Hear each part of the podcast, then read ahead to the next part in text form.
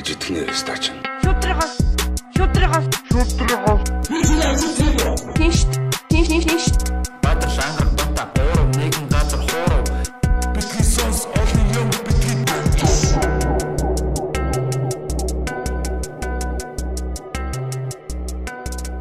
Ээ дэсэн бацхан Битсэнс подкастын 10 дахь дугаар яг одоо эхэлж байна. А тэгээд манайх ч одоо видео дууснаас хойш 2 дахь дугаар явж байгаа. За тэгээд өнөөдөр бол ордгоороо байнгын одоо 3 байна. А нэмэх нь өнөө өнөөдрийн манай зочин Хиби Comedy Club-ийн комедиан бид бүхний найз Баска үргэлж ирээд байна.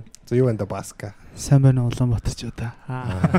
Тэгээ Улаанбаатараас гадна бас тий сонсож байгаа. хөдөөгөө Ор- Монгол гадаад улс- сонсож байгаа. Олон улсын орон нутгаас сонсож байгаа. Сайн байна уу их дэлхий. Том том тавцсан байна. Земля гэдэг.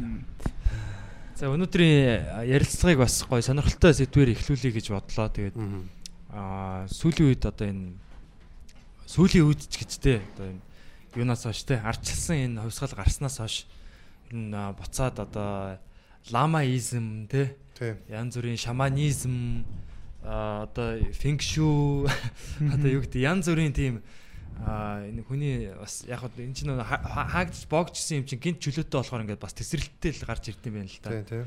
Тэгээ манайхан бас их мухар сүсэгт одоо а яг хөө ер нь анзаараад ахт бол ер нь бол 40-оос дээш насны эгчнэр ер нь их одоо автж ийн л та. Тэгээ энэ талаар бас ер нь сайхан ярилцъя гэж бодлоо. Та хэд ер нь юу гэж бодож байна? Ер нь мухар мухар сүсгч гэжтэй ер нь ийм юм энергтэй сүнслэг оршихуй энэ юмд ер нь итгэдэг үү, яадаг уу? яг уу сүнслэг оршихуй моршихуй бол угаасаа байж магадгүй л дээ. Бид нар бол яг тэрийг байгаа гэж нотолж чадахгүй байхгүй гэж үүсгэж чадахгүй. Гэхдээ яг энэ хүмүүс яг мухар сүсхийг хэтэрүүлж одоо нэг хитрхийн мухар сүсгтэй байхаар зөв өдөр тутмын амьдралд гай болоод байгаа байхгүй өөрсдөд нь. Одоо зөв ямар нэг юмыг таньж тайлбарлаж ойлгохдоо зүгээр ингээд юм шинжлэх ухаанчаар биш те. Хитрхи ингээд юм мухар сүсгийн байдалтай өөрөө ямар нэг юм бүтлгүүдчих юм бол те тухайн өдрийн бурууч гэдэг юм уу те. Өнөөдөр яатсан өдөр вэ? Өөрөө өөрөө одоо алдаа гаргаснаа тооцоолж боддгоо те зүгээр яг тухайн өдрийн буруу болоод. Нэг одоо хариуцлагаас одоо хариуцлагыг өөрөөсөө түлхэж штэ тий Ерөөсөө нэг э, энэ засал хийлгээгүй гэсэн Юу, болоо яг, тийм боллоо ч гэдэг юм уу. Нөгөө юугаа тарина уншаагүйгээс болоо тий.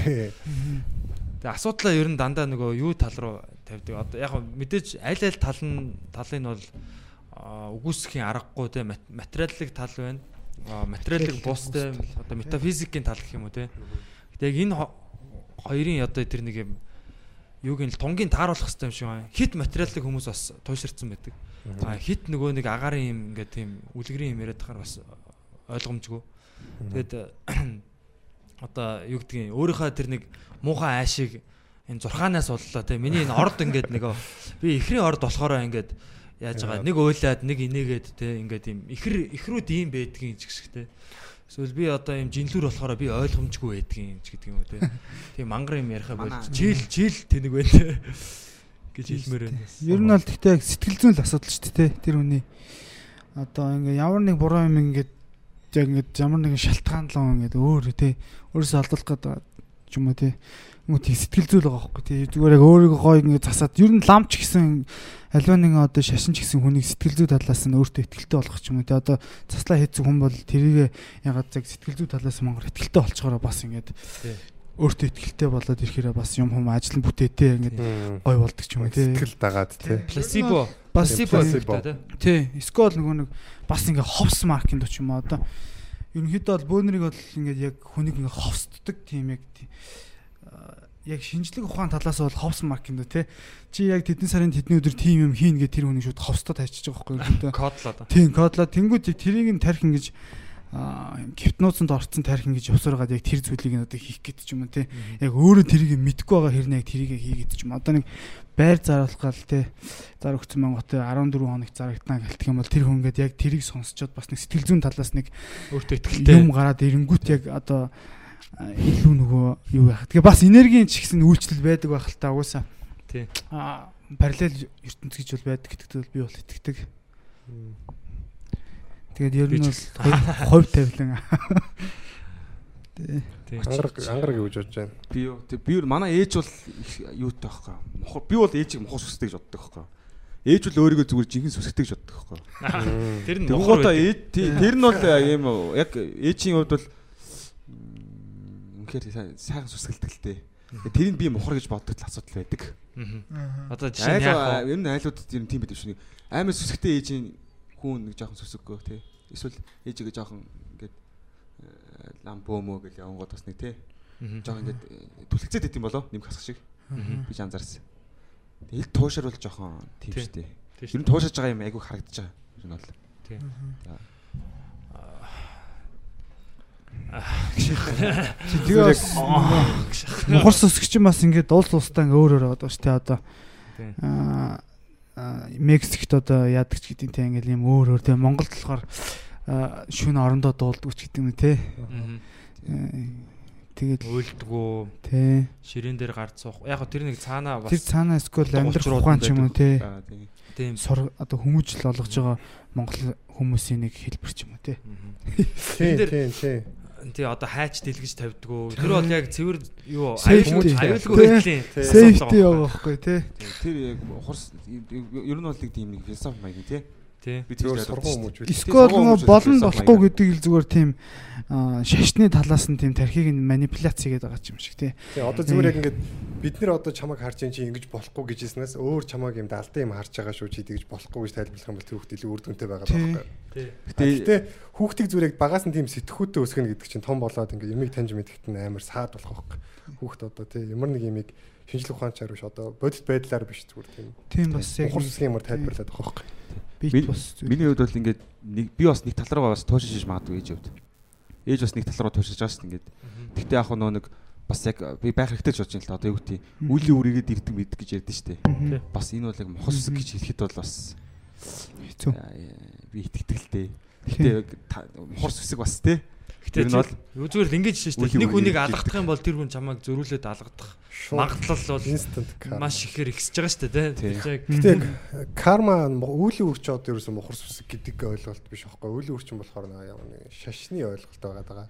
Мэдгүй энэ зүгээр чинь одоо зүгээр нэг далайдсан юмнууд яриад байгаа яг тэр итгэж байгаа нь Үүлийн үр гэдэг чинь ерөөсөө л тэр шашны ч биш зүгээр л байгалийн л байгалийн хууль юм шүү. Зүгээр одоо юу гэдэг юм хүн юунд хөрсөнд үр тарилаа бол тэр нь урган шүү дээ тий.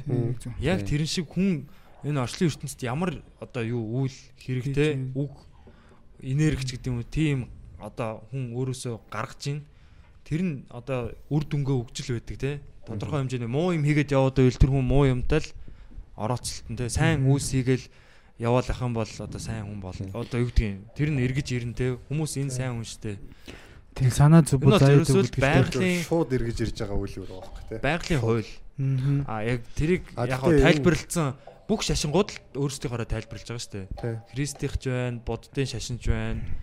Тэгээ юу Гүн гэдэг лалрын лалрын гинэ лалрын шаш. шашин чинь тэгээд хэд туужрахаараа ингээд мохор сүсэг бас хэлбрээр ингээд ажилладаг байгаа шүү дээ. яг хөө тэр нь тэгээ бүр яг нөгөө шашныхаа тэр хүмүүсийг одоо оршин тогтнох нэг юу н арга хэрэгсэл нь болцдог баг л та. Юу гэдгийг те заавчгүй засал номоо мөнгө төлж иж одоо зөвхөн биднэрээр дамжиж иж те та нар одоо аврагднаа гэдэг байгаа чинь ер нь бол аа яг хүний юг толгойг толгойг л эргүүлж байгаа байхгүй те. Тийм. Тэгэхээр хүн бол хүн болгонд одоо юу гэдгийг одоо дээд юутай те дээд өөрийнхөө одоо дээд чанартай гэх юм уу? Холбогдох боломж байгаа гэж би боддог. А гэхдээ зүгээр гол нь нөгөө нэг юу шиг л байхгүй change махны change гэдэг шиг л. Лам нар дунд нь орж ирээ. Тэр чинь би юм те. Зөвхөн над дээр ирж иж та нар тэрнтэйгээ холбогдно ч гэдэг юм. Тэр бол цэвэр одоо нөгөө pimp shit яваад байгаа хэрэг те. Гэж ойлгож байна. Мгм. Тэгээд Окей. Окей. За бид нар бас яг яаж байгаа манай сонсогч нар бас гайхчихж магадгүй гинт шууд хүчээр сэтэм мэтэв яриа те. А энэ болохоор бид нар live from UB comedy цувралынхаа бас одоо а нэг нэг ангид одоо мухар сүсгийн талаар ингээд юм жокнууд хийж байгаа. Тэрнийхээ одоо өмнөтгэл болгож ийм одоо юу ярьж байгаа. Одоо өмнөтгэл ийм одоо тий хилцүүлэг хийж байгаа. Тэгээ энэ бол гоё Та яриа байл. тийм тавилттай. Тэгээд гэхдээ яг тавилттай ч гэсэн яг жинкнээсээ л ярьлаа. бодлуулаад хэллээ. Тийм тэгээд манайхан Стрим. юу хийцгээж энэ да. лайв стрим. Лайв байхгүй юм уу? Тийм. Лайв гоо. Окей, Лайва тэгээ эхлүүлчих. Аа тэгээ өнөөдрийн яг манай битгий сонс аа, Битгий сонсын зочноор баска оролцож байна. Баасан дөрж манай comedy клубын гишүүн а дээрэс нь бас саунд инженер те. Саунд инженер байгаа шугам хамтлагт бас одоо үүсгэн байгуулж хийсэн хөгжимчин, бас гитарчин те. А бас өөр чин DJ одоо ер нь зөндөө юм хийдэг. Сая нөгөө саксны ивент дээр боллоо да. Тийм, манай- Одоо сая дэлхийн авраг сая талбай дээр зохион байгуулалт тэрэн дээр бол Баска Содо хоёрын баг бол зүгээр 9 өдөр дөргөөлөө. Тэглээ. Эсвэл баг өдөр болж хийлээ. Ойр цайн сайхан юу байна да. Мань гэтээ яг одоо гарахгүй бол болохгүй болчлоо. Sorry guys. Тийм тэгээд та хэд маань сайхан ярилцаарай. Сонсогч нар маань бас ойлгоорой. окей. Найс нэг балер өөдрөг гэдэг нэг юунд оролцож байгаа Аа тийм ивент. тийм нэр од- Окей. Балер өөдрөг юм шиг байгаа. 3 Окей. гэсэн. Окей. За тэгээд За би тэгвэл ийш соч.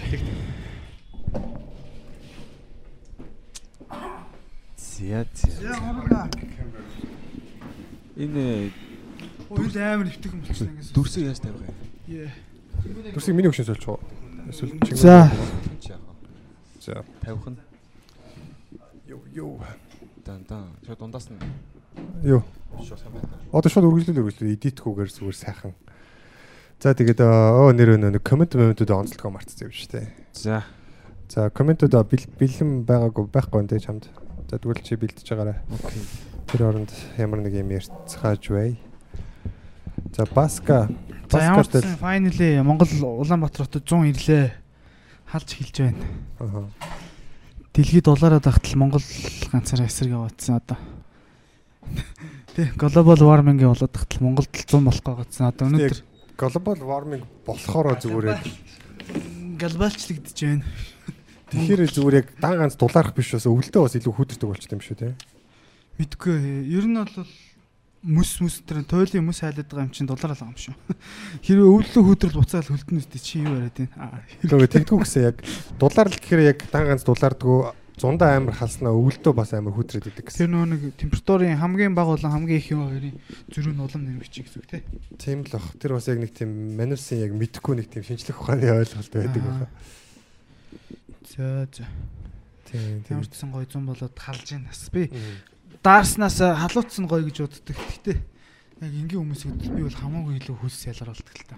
Тийм шүү. Угаасаа 3 4 дахин л. масын хувьд. Гэхдээ масын хувьд ч юм туранхай хатаж гэсэн би тэгдэг. Бол юм уу? Би ч сайн амар хөөс ялгарч байгаа. Аа. Жохон ингээл. Ангараа бас түрүү яг дугуй оноо ярьж байгааг нь харсан чинь бас. Урс ангараа дугуй ч бас дуу тий одоо дуу умжийн Дугуй бас ер нь смарт хэрэглээ шүү. Яг яг манай Улаанбаатарын энэ төгжрийн дотор бол ёо. За битгий сонс подкаст гэл те. Таагаар явуулгаа.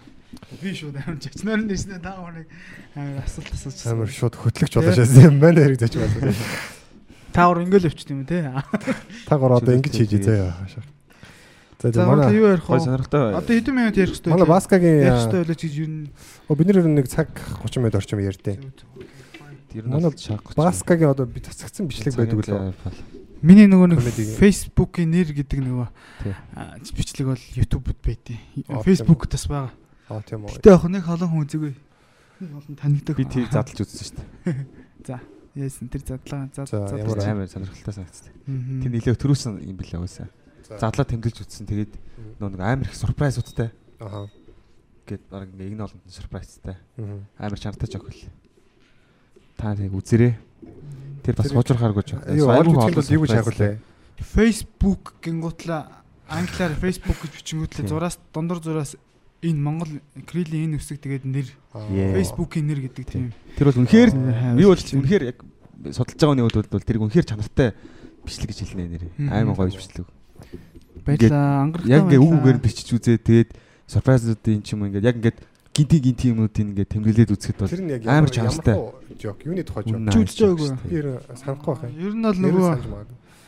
Facebook-ийн нэрнүүд яг last name first name одоо яг овго аа эцэг өөрийнхөө нэрийг эцгийнх нь нэртэй бичих хэрэгтэй байдаг та тий ер нь л тэнгүүт одоо тэр бол утга алдаад ингээд аймгийн засаг даргын туслах чиг шиг тий Тий. Тэгэл цовин баярмаа тий Миний Facebook дээр л гарч ирсэн нэрнүүдэлтэй цовин баярмаа гэдэг хүн байгаа. Тэр хүн бол одоо яг цовингаас төрсөн юм уу эсвэл бол амьдрал нь ямар ч гэсэн цөөнтэй холбоотой хүн баг гэж би бодож байгаа. Бүгд бүтэн Facebook-ийн нэрийг тэгж өгч байгаа юм шүү дээ. бас гоё хийд юм бол. О би нэрээс цөөн хийж сурсан. Зүгээр бүр ёо shit. За миний хөшөө санд надад үргэлжлүүлж Мм, цөөнгийн тухай дараа нь яринаас. Тэр жог тий гоё хий хэсэг мэсгтэй хүртэл хүмүүсийн нэрнүүд Үзээрэй. хамгийн гол нь нөгөө нэг нэрнүүд чинь тэгээд англиар орчуулагдаад эхэлсэн байхгүй юу? Аа. Нөгөө кристал гэдэг нөгөө болор гэдэг нэртэй хүмүүсээ ингээл кристал гэж ингээл нэрээ англиар ягаал тий. Лаг англи хэлтэй хүмүүсээ ингээ нэрээ орчуулж эхэлсэн байхгүй юу? Тэгэл номин гэдэг хүмүүс бол хөвчлэн тий азури гээл тий бадмаргууд нь руби гээл ингээл нэрээ англиар орчуулдаг Facebook дээр. тий. Тэгээ болоод яг тэд нар бол болж л байгаа юм л та гоё нэртэй хүмүүс тий. Үнд чулуу тий. Гоё. Тэнгүүт яг миний Facebook дээр X Hero гэдэг хүн байдаг байхгүй юу? Сүхбаатар гэдэг хүн байж байгаа яг нэрээ тэгсэлсэн байхгүй юу? Тэгэл яг тэр хүнээс санаа авсан баг. Тэрнээс хойш ер нь бол амар их тийм хүмүүс гарч ирсэн л дээ. Стил арм орч гişтэй ган хоёг. Йоо хүнд нэртэй. Тэ. Тэгэл би тэрийгээ жоохон нөгөө өөрийнхөө гошин шогийн сэтгүүгээр ягаал ануудаар гэдгийг одоо USA gun powder гэж орчуулах гэж гэдэг юм тий. Тий. Ануу. Тий ануудаар тий. Мань мэдх юм байна мэдх юм байна. Яг чиний нэг анх орж ирж захт ярьдаг байсан юм шиг байна шүү дээ. Тэгэл ер нь бол би яг ингээд бодит юмнаас сэтвлээд ингээд цааш нь оргуулад ингээд зохиох зохиотдог ер нь. Тийм баскагийн ерөн жишээнүүд нь аягүй гоё шүү дээ. юм. Яг амьдрал дээр яг байдаг юмнуудыг л жоохон сарказм жоохон ажиллаад ч юм уу жоохон ингээд. Баск бол ер нь миний дуртай комедиудын нэг л дээ. Аягүй тийм хөнгөн байдаг байхгүй үзэхэр аягүй тийм гоё ингээд юм хөнгөн инээдтэй. Гоё. Миний хувьд баскаг үзэх нэг гоё юм юу гэдэг чинь хайр татан байгаад. Нэрээ. Тэр бол тарган Гоё хүн ингээд. болгон л ер нь хайр татна байдаг л та. Бүдүүн юм бол ингээд зөөлхөн те. Өдөр юм бол зөөлхөн гэж. Тийм шүү дээ. Ер нь бол Гоё сайн. Тэгтээ торн л гэж боддоо шүү дээ. Би одоо яг Чи 2000 чинь гэтээ хүмүүсийн ярьснаар бол чи амар туранхаа аягүй гоё залуу. Гой залуу байсан би. Сайхан байсан. Яг нэг модсон чи баалга. Одоо яг тэ тэгээд угаасаа энэ жин гэдэг бол бас ингээд миний ялтнаас бол гарцсан тий. Тэгээ өмнө нь бол бас жоохон хяндаг л байсан л та. Тэгээд э, таргалсан яг юугаа би бас яг ойлгодог юм аа. Ер нь бол би их жоохон суудаг ажил хийдэг болохоор тэрнээсээ л болж таргалсан. Тийм тийм саунд инженер болохоор ингээд нэг юмыг нухаал суугаад идэх тий. Тий. Аа яг студид ажиллах юм бол ер нь бол баг л босч хөдөлгөхгүй дээ. Нэг яг нэг халаат суучих юм бол тэгэл 4 5 цаг ингээд босхгүй тий суугаад Цаг анзаарах та. Тийм цаг хугацааг бол нэг анзаарахгүй шүү дээ. Тэгэл толгой бол сүүлрэг бүр амар өвддөг. Тэгээ хамгийн гол нь студ ямар ч цонхохгүй. Байгалийн гэрэлгүй. Ерөнхийдөө тийм битүүм битүүмжлэх хэцүү өөрөө байдаг учраас бас агаарын солилцоо баг. Тэгэл ер нь сурд юм дөө. За оройн цагаар ер нь хэр сууж байна. Саунд DJ инженерүүд чинь бас DJ оройн цагаар их сууд юм билээ шүү Тий. Ер нь бол чивчээд үчих. цаг бол юу л да. Яг ийм ажил бол бол яг 8-аас 5 хүртэл ч гэдэг юм яг тийм тогтсон цагийн ажил бол биш тий. Яг хий гэсэн үедээ очиод хийчих болно. Дуусах гэсэн үедээ дуусгах болно тий. Гэтэ яг нэг дедлайнд бол баригддаг л да тий. Энийг тэдэн сарын тэдний өдөр гэхэд эзэнд нь өгсөн байх хэрэгтэй ч гэдэг юм тий. Гэтэ бас яг саунд инженерийн ажил бол бүр яг тийм амар хатуу бол байдгүй л дээ. Одоо нэг дизайн мизайны ажил шиг тий. Яг ингээд тав дахь даун гэсэн бол яг тав дахь давдаг ч юм уу тий. Яг ингээд тэр өдрийн сунгаад ч юм ингээд ерөнхийдөө бол мэдээж тэр нэг бүтээл хийж байгаа учраас яг төгс байлгах гэдэг тийм юу руу чиглэдэг учраас ер нь бол цаг хугацаанд бол нэг баригддаггүй. Гэхдээ бол мэдээж бас тэгээд баригдахгүй гэж 2 3 жил болгоод 4 5 жил болгоод тий. Өдөр тутмын хамгийн ажлын бүтээсээ цагууд гэж байгаа шүү дээ. Би бол ер нь бол голцоо оройд л юм хийвэл их амар гэдэг шүү дээ. Би нэг юмнууд дээр үзтээ дуучид ингээд нэг орой доолол хоолоо сайн гардаг гэлөө юу тийм Аха. болоос. Ер нь бол тийм юм байдаг. Гэхдээ ер нь яг оройч биш яг байгалийнхаа яг одоо биологийн үзүүлэлтэр бол хүн бол яг өглөө Өглөө. 11 цагаас 2 3 цаг үед ч юм уу тий. супер болцоод шүү Тий яг хоолоо бас дээ. арай Яг өсвөр наснд ингээд хоолой бүдүрдэн шүү дээ. тий, Өглөө босч юм- ирэл ярингууд өөр хоолойг сонсоод ёо shit гэсэн. Хоолой ч юм бас ядарн тий. Суун нэг FM-д нөгөө хоолойны юугаар бэлт тренинг хийж бас ер нь тийм л юм байл л да яг. Зүгээр энэ хоолойны одоо тэр ажиллаж байгаа ярихад ашиглагдаж байгаа эд эрхтнүүд зүгээр унтахад амарчдаг. Тийм учраас аюу унтаад амарсны дараа аюу гоё хоолой гараад идэг. Тэгээ дараа нь зүгээр ядарчдаг. Тэгээд байхгүй болчдаг. Би нөө нэг баскаг нэг би ч нөө ах клуб дээр ирээд тэгээ 5 жилийн ойн юм дээр илүү явж байгаа. Тэгээд нэг баска тэнд DJ гэдэг ингээд тэгээ өөрийнхөө хийсэн одоо дуунуудыг аянуудыг ингээд тавьж исэн. Билээ. Би ах юугаач мэдэхгүй тэгээд очоод баскет дээрээс одоо ч байгаач мэдгүй шүү дээ. Тоглоо шүү. Тийм тэгээ ах нөө баскет дээр та энэ аяг ингээд чи хийсэн юм уу гэсэн чи баскет гүү гэсэн чи би ягаад чи тийм бэлгүүд тэгээд агад ажиг нэгсэн болохоор. Гэсэн чи амар эвгүй байдал өөрөө баш. 2 секундын дараа би нэрээ юу үлээ. Гэхдээ уус хийсэн ойлгомжтой дээ гэж бодоод тэр нэг юм холдсон. Тэгээ тэр нь чи хийсэн байсан юу гэсэн. Гү гү гү. Би бол одоохондоо л одоохондоо ч хэлтгүй ер нь төгжим бол хий хийгээгүй байгаа. Аа. Хийн гэдэг ихтэй гоё байсан. маш хэцүү л дээ. Би тэр Тэгэхээр яг чи санаандгүй яг дийлсэн юм байна шүү дээ. Тэгэхээр чи Аа тийм л юм байна. чи яг Гэтэ яг л чи хийгээгүй л гэдэг яг өөрөө бодлоо. хийгүү бэлгүүдийг Би зорж хэлэхгүйгээр зөв санаандгүй шаттай. Гэтэ ч би нэг ам нэгэд амар эвгүй байдалд орж ирсэн санаа. Харин яг санаандгүй тийм нэг хүн хийх гэж Би бол нэг тийм эвгүүгээр бол хүлээж аваагүй тийм ямар нэг хийлт мэлт гэж бол хүлээж өөрийгөө аваа. харин азар яг эрэгтэй хүмүүс тийм юм дээр Хээгүүл дээ. хийгээгүй шаад. Тий. хийгүү. Тэгээ эрэгтэй хүмүүс яг ийм юм амар эмзгээр тусгаж авд юм байлаа яг нэг тийм зүгээр хөгшөө мөгшөө гэд хэлчингүүд яг чи нам хөгшөө гэлээ би яг чанд эрэгтэй хүн шиг зүгээр л Эмгтэйчүүдийн чинь нэг жоохон бүдүүн бүдүүнгээ хэлчихэр чинь нэг бас жинхэнэ бүр угаасаа тэгж хэлж болохгүй шүү дээ.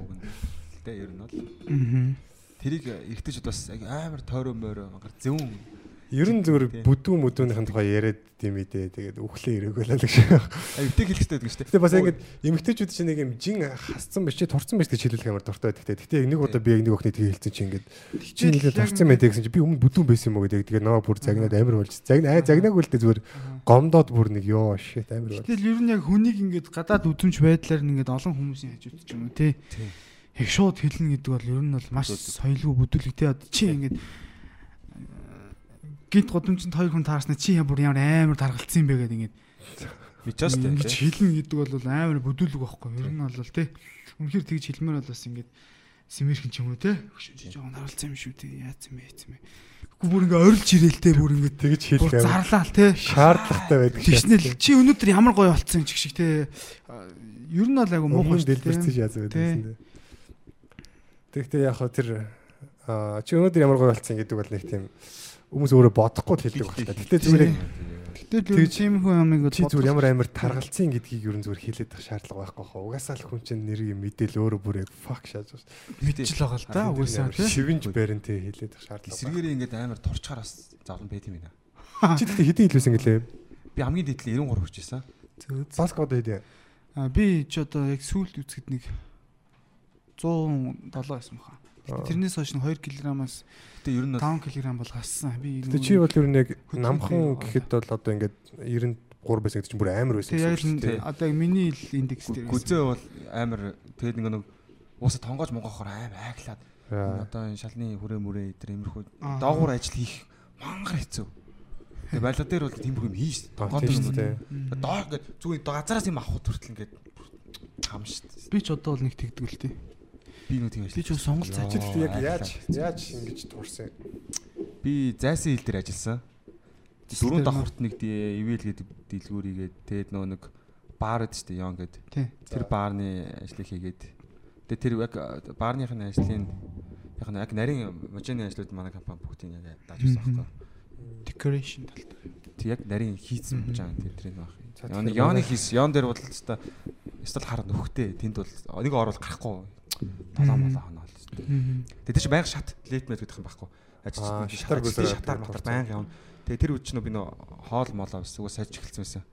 Дисрэлт хийсэн байсан. Би жоохон амьдралаа өөрчлөнө гэдэг. Энэ хүртэл ирнэ. Ер нь тэгж чаддаг хүмүүс гоё те яг ингээ өөрчлөнгөд яг өөрчилж чаддаг те. Би бол ингээл жил болгон яг 12 сарын 31-нд ингээ нэг сарын нэгэн болоход яг энэ жил торно гэж боддог байхгүй. Тэгэл цагаан сараар мартаж бууз идэлгээд за дараа жил рүүгээ шилжүүлчихдэг байхгүй. Гэтэ яг Гэтэ яг миний бодлоор яг хүмүүс ингээ өөрчлөгдөхийн тулд ингээд яг 31-нд ч юм уу нэгэнд юм уу те яг тиймэрхүү хий- хийдэг болохоор тэр нь ингээд амар прогрессийн үйл явцыг удаашруулад байгаа юм болоо гэж бодоод байгаа шүү дээ. Яг өнөөдөр тийм. Тэг өнөөдрөөсөө хийчихдэг бол те жилд 365 удаа боломж байна. 31-нд юм уу нэгэнд өөрчлөнө гэхээр яг жилд нэг удаа юм уу хоёр удаа яг өөрчлөх тийм дедлайнтай байгаа цаг хугацаатай байгаад байгаа учраас бас тэр айгу хүндрэл болдог гэж магадгүй бодож байна. Яа өөрчлөх мөчөө ингээд Тэгэхээр манай бас сонсогчд хэрвээ одоо турахыг хүсэж байгаа бол Тийм. зайсан хийлийн Yon Club-д ажиллаарай гэж. Барилгын ажилд. Тэгэх юм бол уусаа тэр дөрөв давхрт ажиллажсэн. Тэгээд хайрам ээ юм юм хийн шүү. Тэгэд би яг тэр- тэрнээс илүү зүгээр яг энэ нэг орой хоолол наваад хураацсан. Оо Орой хоол. Орой Орой ерөөсөө 7-оос идэхгүй хойш идэхэ болчихвол хүн торчдсан байл шүү.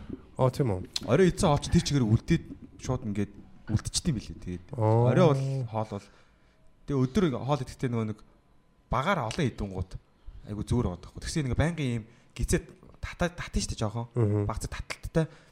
Тэгээ ингээд гоё алхаа яваад ангууд нөгөө өөрийгөө ингээд жоо гиз таталтай бага идсэн болго таталтай яваад штэ. Тэгвэл турж ийн гэж өөртөө бил. баярлаад тэгээ ингээ яваад яваад Аа. Ингээд улам ингээ баг иддэг болж молоо. Тэгээд орой олонгууд яг цагаа харж байгаа 7 цагийн үед болохгүй бол дэлгүүр оронгуудаа шууд нэг кебаб мебаб бүр хамаагүй юу ч хамаагүй идчихэж байгаа байхгүй. Жокопач хамаагүй. Аа. Тэгээд орой бол эрт хомтгооч. Өглөөрт босгоод бол. Мм. Тэнээ өвчл өсч л дээ. Тэгэл турцсан шүү дээ. Тэгэл алхаал гიშгээд байх юм вау Амар зовлонгоо турсан. Тэр зүгээр чи яахаа Аа, өнөөдөр бол. Мм. За, за, тэгэхээр, Тэг шиг л дүрсгүй явж байгаа юм тий Тийм дүрсгүй. Лайв ч Дүрсгүй. дүрсгөө бол юм байна. за юу вэ комментуудаа онц бэл бэлдсэн олцсон уу ангараг Аа би нэг жоо комментууд онцлог коммент нэг шүүмжлэл коммент хэлт юм бол гэж бодчих. за за сонсё Үгүй вэ тэгэл шүүмжж те тэгэл энэ хүмүүс миний царайг л их ярилцж байна. аа чиний царайг ярьж ивэл тэр бол шүүмж биш өгш байна тэр бол Тийм шүү дээ. Чи доромжлол Үгүй өдөж дором. байгаа өдөж байгаа хэрэг Аа, Э, Тэнд би имжлэхгүй л байгаа л та. Зүгээр. Би энд яг нэг барьж авсан коммент байхгүй болохоор зүгээр энэ анзаарсан юм л хэлж байгаа. за яагаад гэдэг юм бол ч бодоод та юу гэж юу гэж бодож юм яагаад хүмүүс ингэдэг юм бол за яг комментиг ууштай бит хоёр хин гэдэг хүн юу гэж ангаргийн дугаар дээр ууцсан байна нөө. бас миний өгш усуугаад байсан харагдсан шүү Тий. Ангараг ерөөсөө л ангаргал гитсэн юм биш те. Чи ч удаа ямар амир.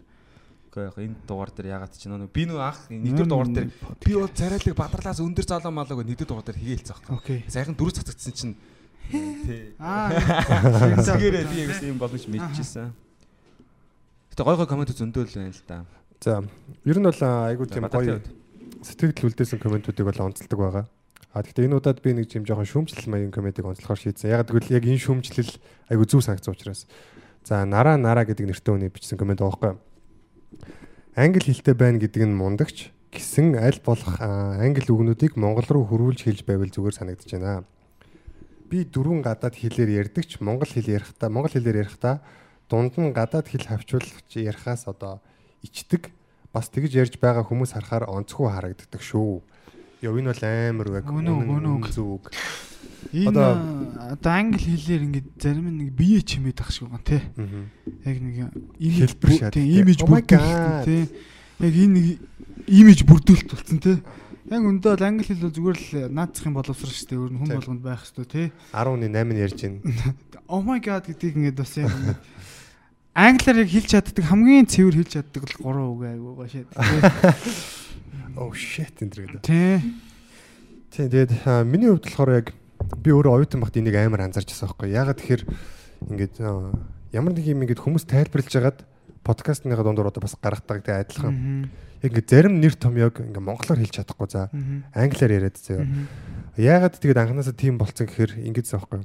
Их сургууль сурахад нөө нэг монгол хэл дээрх одоо нийтээс одоо тухайн одоогийн нийтийн контент тухайн нийтийн контент бол шал өөр шүү дээ. Нэг 7 8 жилийн өмнөх ч юм уу. Тэнгүүд нийтээс юм хайхаар ерөөсө хэрэгтэй молддгоо за. А эсвэл яг нэг хүний бичсэн зүгээр яг тэр хүний дураараа бичсэн юм байна зөө. Айгу найдваргүй. Тэнгүүд яг англи хэл дээр олон юмнаас давхар харж унших нь амар хэрэгтэй байсан байхгүй. Маш хурдан тэгээд монгол хэл дээр байгаа одоо чанартай одоо материалууд нь айгу хоцрогдсон байдаг хуучны. Тэнгүүд яг англи хэлээс харсаар агаад сүултээ ингээ зарим нэр томьёог монголоор мэдгүй англиар мэддэг болсон. Тэгээ би оюутан байхдаа тэр зүйлийг олж анзаараад тэгээд яг зарим хүүхдүүд ингээ тийм англи хэлээр айгүй тийм экспрешн хийдэг одоо би одоо дүнсээ дахиад гаргаж байгаа байхгүй илэрхийлэх одоо экспрешн хийдэг гэж ярьж байгаа байхгүй. Англи хэлээр одоо ингээ зарим зүйлийг илэрхийлэх гэдэг. Тэнгүүд би одоо тэр зүйлийг ингээд яг дөрүүд барьж авч тэр хүүхдийг байдалд хийдэг гэсэн аахгүй. Чи одоо яг ягаад наадхаа англиар хэлээд байгаа юм яг нөгөөдг нь яг болоод ягаад тэгээд байгаа өөрөө сайн ойлгохгүй. Англиар хэлэхээр илүү эвтэйхэн байт юм аа. Тэнгүүд наа чин зүр чи монгол хэлээ сайн сураагүйгээс болж байгаа. Гэт хүүхдүүд аяг хэлдэг гэсэн аахгүй. Тэгээ өөрөө бас тэрийг ойлгочоод тэгсэн чи нэг удаа яг нэг хүүхд яг амир хүн дээр тусгаж авсан амир имзэглэж айгуу лаг хүүхд лаг онц сурлах оюутан байсан л та. Тэгсэн яг дараагийн хичээл дээр ингээ монгол хэлний нөгөө нэг тэр чи одоо хиний дамдын сургуулийн тойл мэдгүй нэг монгол хэлний тойл барьсан за хичээл дээр суужсан байхгүй. Тэгээ би яг тэр хүүхд нөлөөлжтэй гэж бодож исэн. Тэгснээ яг энэ комедиг унших хүртлээр би одоо яг буцаад өөрөө яг нөгөө юу болцсноо англи үгээр одоо нэг орлуулж яриад байгаагаа мартцсан яваад байсан байхгүй. Тэгээ энийг уншсан оо тийш нэрээ fuck ч бодсон. Тэгэхээр яг манайхан бол Гэтэ бас яг ингээд монгол хэлээр бас яг ингээд яг хэлж болохооргүй юмнуудыг бол үнэхээр тэгээд хэлхийс явах тий. Монгол хэл Тийм тэгэхээр аль бас байгаа шүү. аль болох л хөрвүүлээд яг бүр аргагүйг нь хичээл хэрэгтэй. Тэгэхээр яг өөрсдөө зүгээр яг Хичээж. монголоор илэрхийлж чадахгүй бол манайхаа өөрсдөө хэлээ сайн сурааг байна гэсэн үг. Тэгэхээр хэлээ сайн сураарай. Би бас тэгж бодож байна. Хэлээ ерөн сайжруулахад одоо яг хамгийн зөв арга юу гэж бодож байна. Хуучны уран зохиолоос Ер нь. хуучны уран зохиолыг уншихаас Монгол хэлээ юу? гэж бодож байна. Аа, ер нь тийм л бах та ном л уншдаг л бах та. Би бол яг энэ нэг тийм ном яг нэг амар уншдаг гэж өөрөө нэг хэлэхгүй л тий. Аа. Бол- болж игэл би яг нэг тийм баримтат киногаар ч юм уу яг тийм ном уншихаасаа илүү тэгэр э, баримтат кино ч юм уу тий.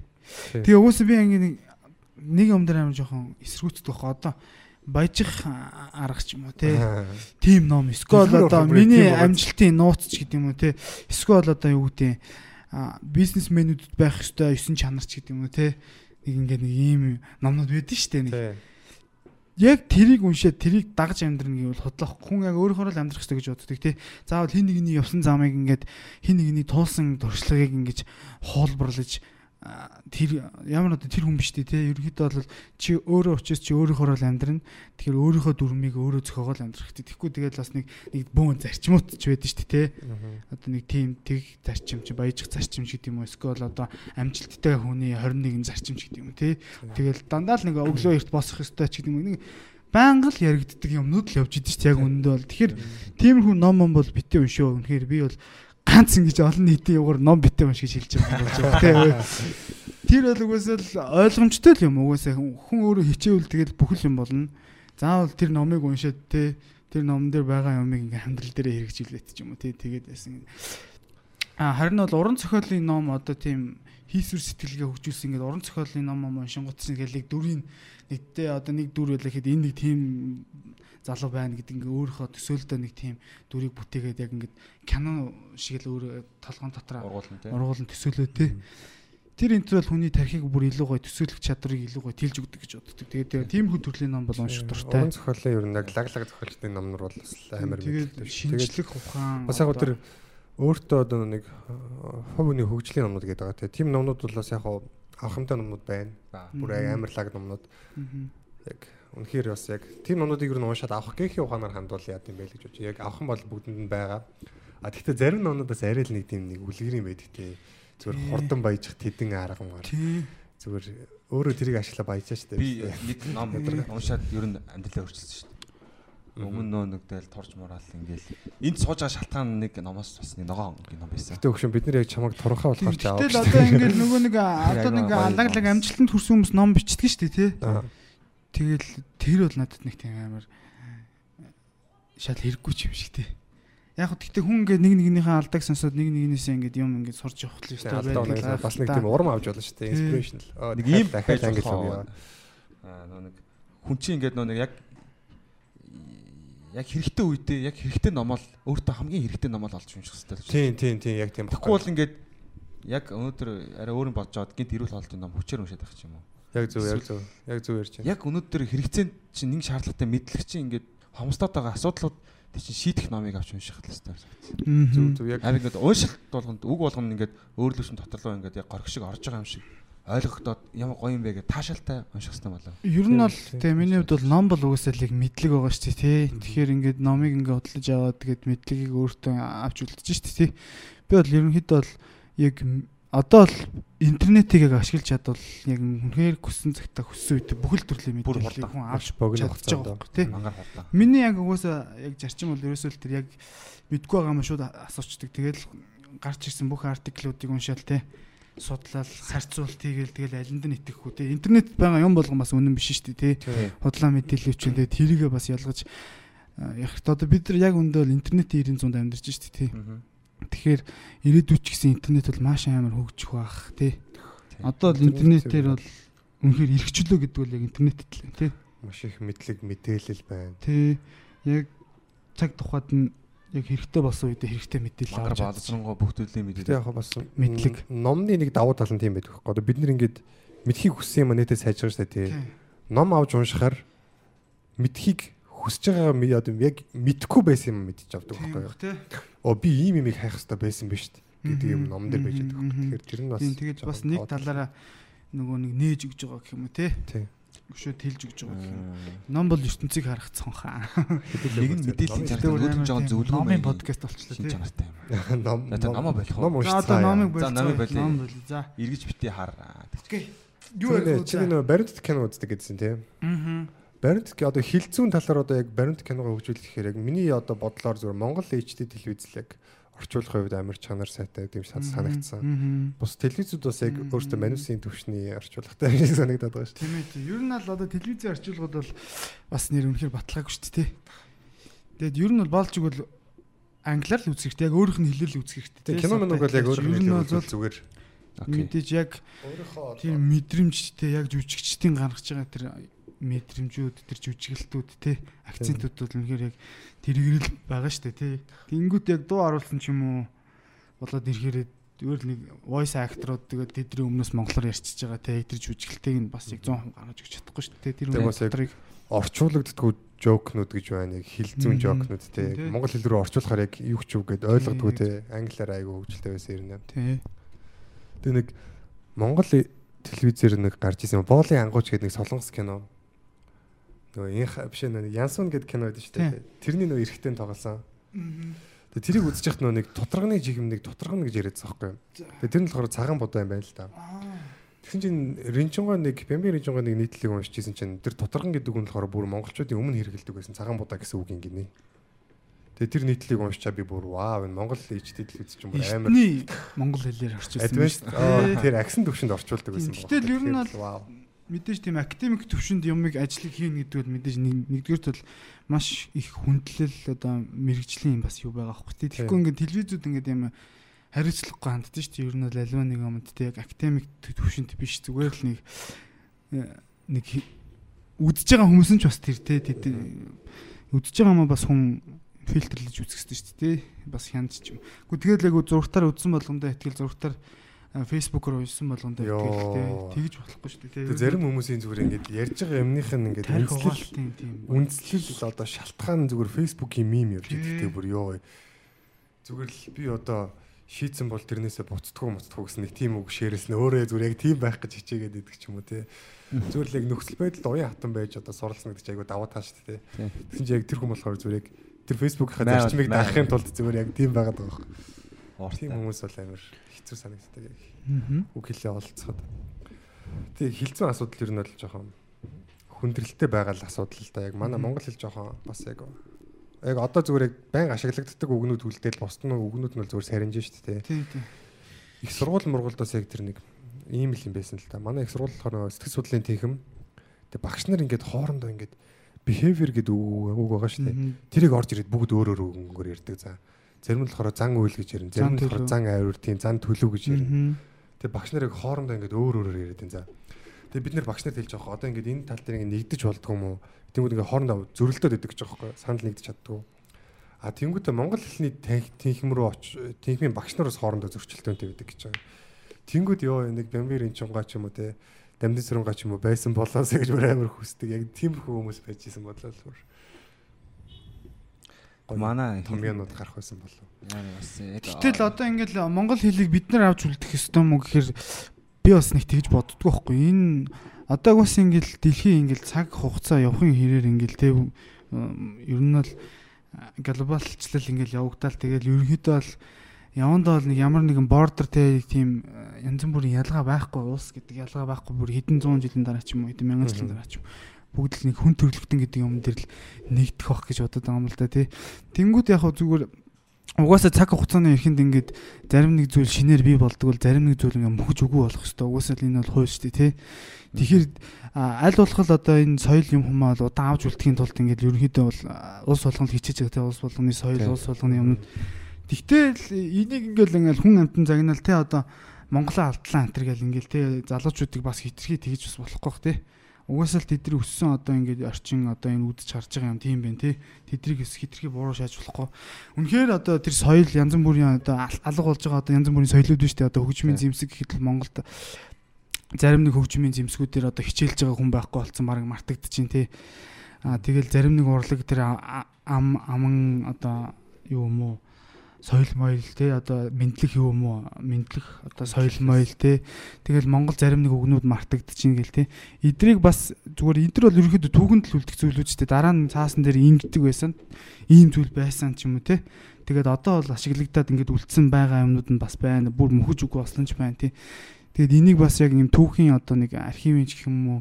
Нэг тийм академик тийм байгууллагууд бол яг тэр ажлуудаа хийгээд яванд бол ерөнхийдөө бол зүгээр яг юмнууд бол сайхан ингээ номдэр л үлдэх бах те бүр мартагдаад Магадгүй нэг талаараа ахын сэргийгдэх болох.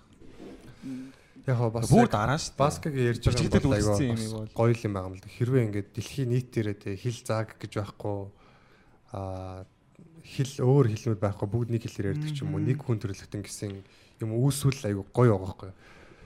Гэхдээ яг тэр болтлоос нэлээд Болтлоо хэлдэг шиг хэдэн зуун жил болох бах. хэдэн цууч үед биш ч үеж магадгүй те Тийм ер нь бол нэлээд Сансаад гартлаач шаш магадгүй байсан. тийм сансарт гарцсан шүү дээ. Тэгээ хүн чинь өөр нэг гарал нэг яадаг бах те. Гэхдээ яг бас нэг юм яг энэ одоо өөрсдийн энэ уламжлал соёлыг одоо ингэж авч үлдэх нь бас чухал гэж одоо эренчингаа ч юм уу тэгээ хүмүүсийн ярьж исэн одоо тэр юм бас учиртай л байх гэж боддоо шүү дээ. Би бас яг айгу тийм нэг их их оронч биш айгу их дэлхийж үзэлтэй байсан байхгүй юу? Зүгээр л энэ хэл Тийм. зааг гэж байхгүй их оронны төлөө биш би хүн төрөлхтний төлөө байна маань гэсэн бодолтой. А тэнгууд яг нэг бямберийн чунгаа ч юм уу тийм мундаг хүмүүсийн одоо ийм үзэл бодол байгаа дангууд нь яг тэрийг сайн гүндгэрүүл судлаа. Тэгээ ямар нэг юм байгаа учраас тэгээд байгаа ох гэж бодоод байгаа шүү дээ. Одоо энэ соёл мөхөн гэдэг чинь ийм юм уу?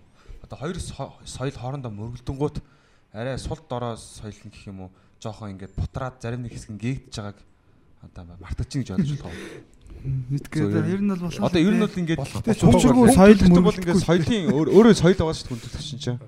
Тэгээд явцдаа ингээд хэдэн мянган жил ингээд бидний яваад ирсэн соёл дээ бидний өнөөдрийн соёл. Тийм. Цаашаа дахиад хэдэн мянган жил явах шийд юм уу ингээд бас ингээд соёл шүү дээ.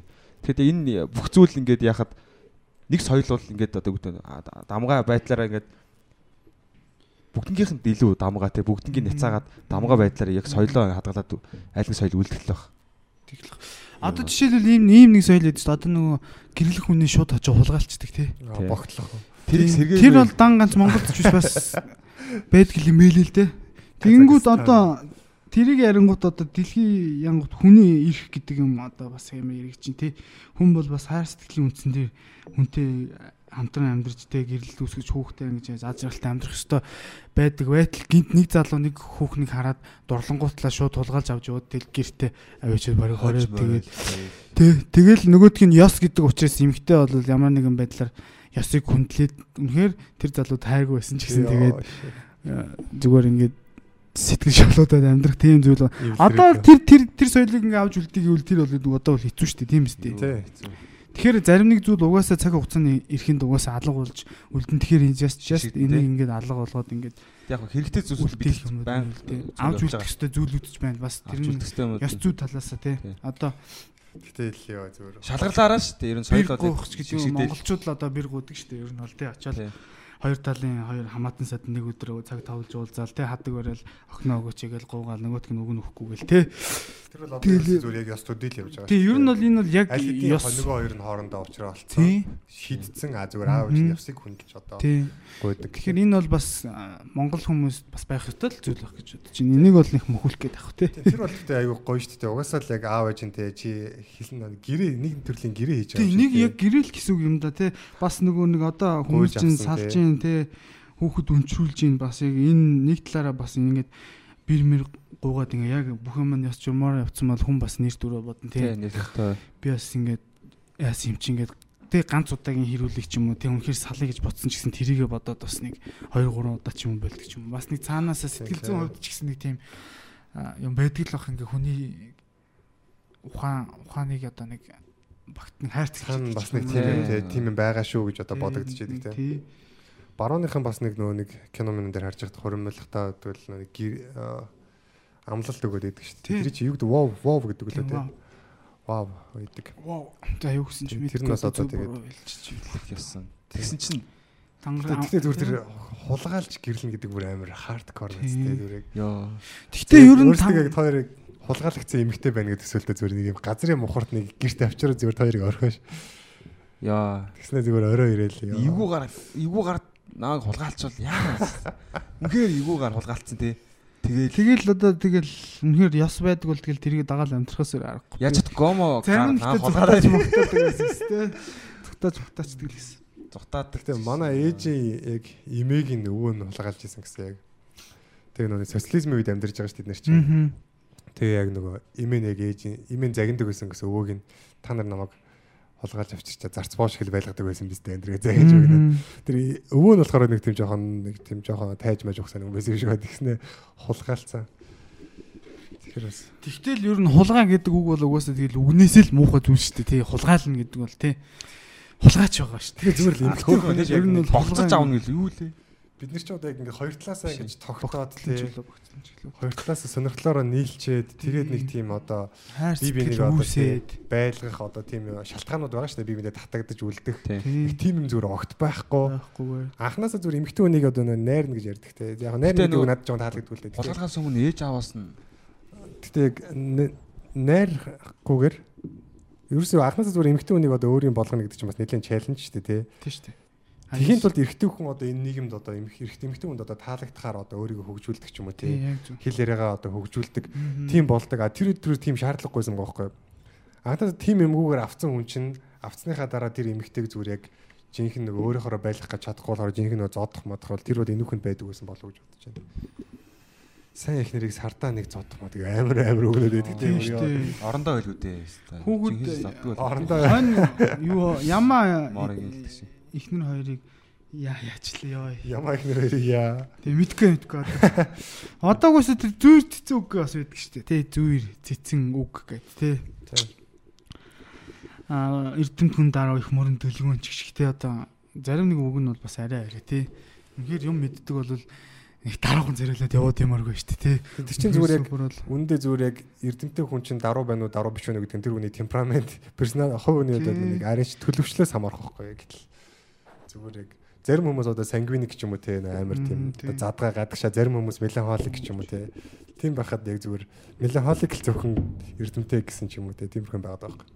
Бас яг хуучны хил зүгнүүд бол ер нь бол айгүй лаглаг үгнүүд байдаг шалгарч үлдсэн мундаг. гэхдээ зарим үгнүүд бас яг зүгээр нэг тийм дуу хооны нь тийм хорлолт явж идэг те.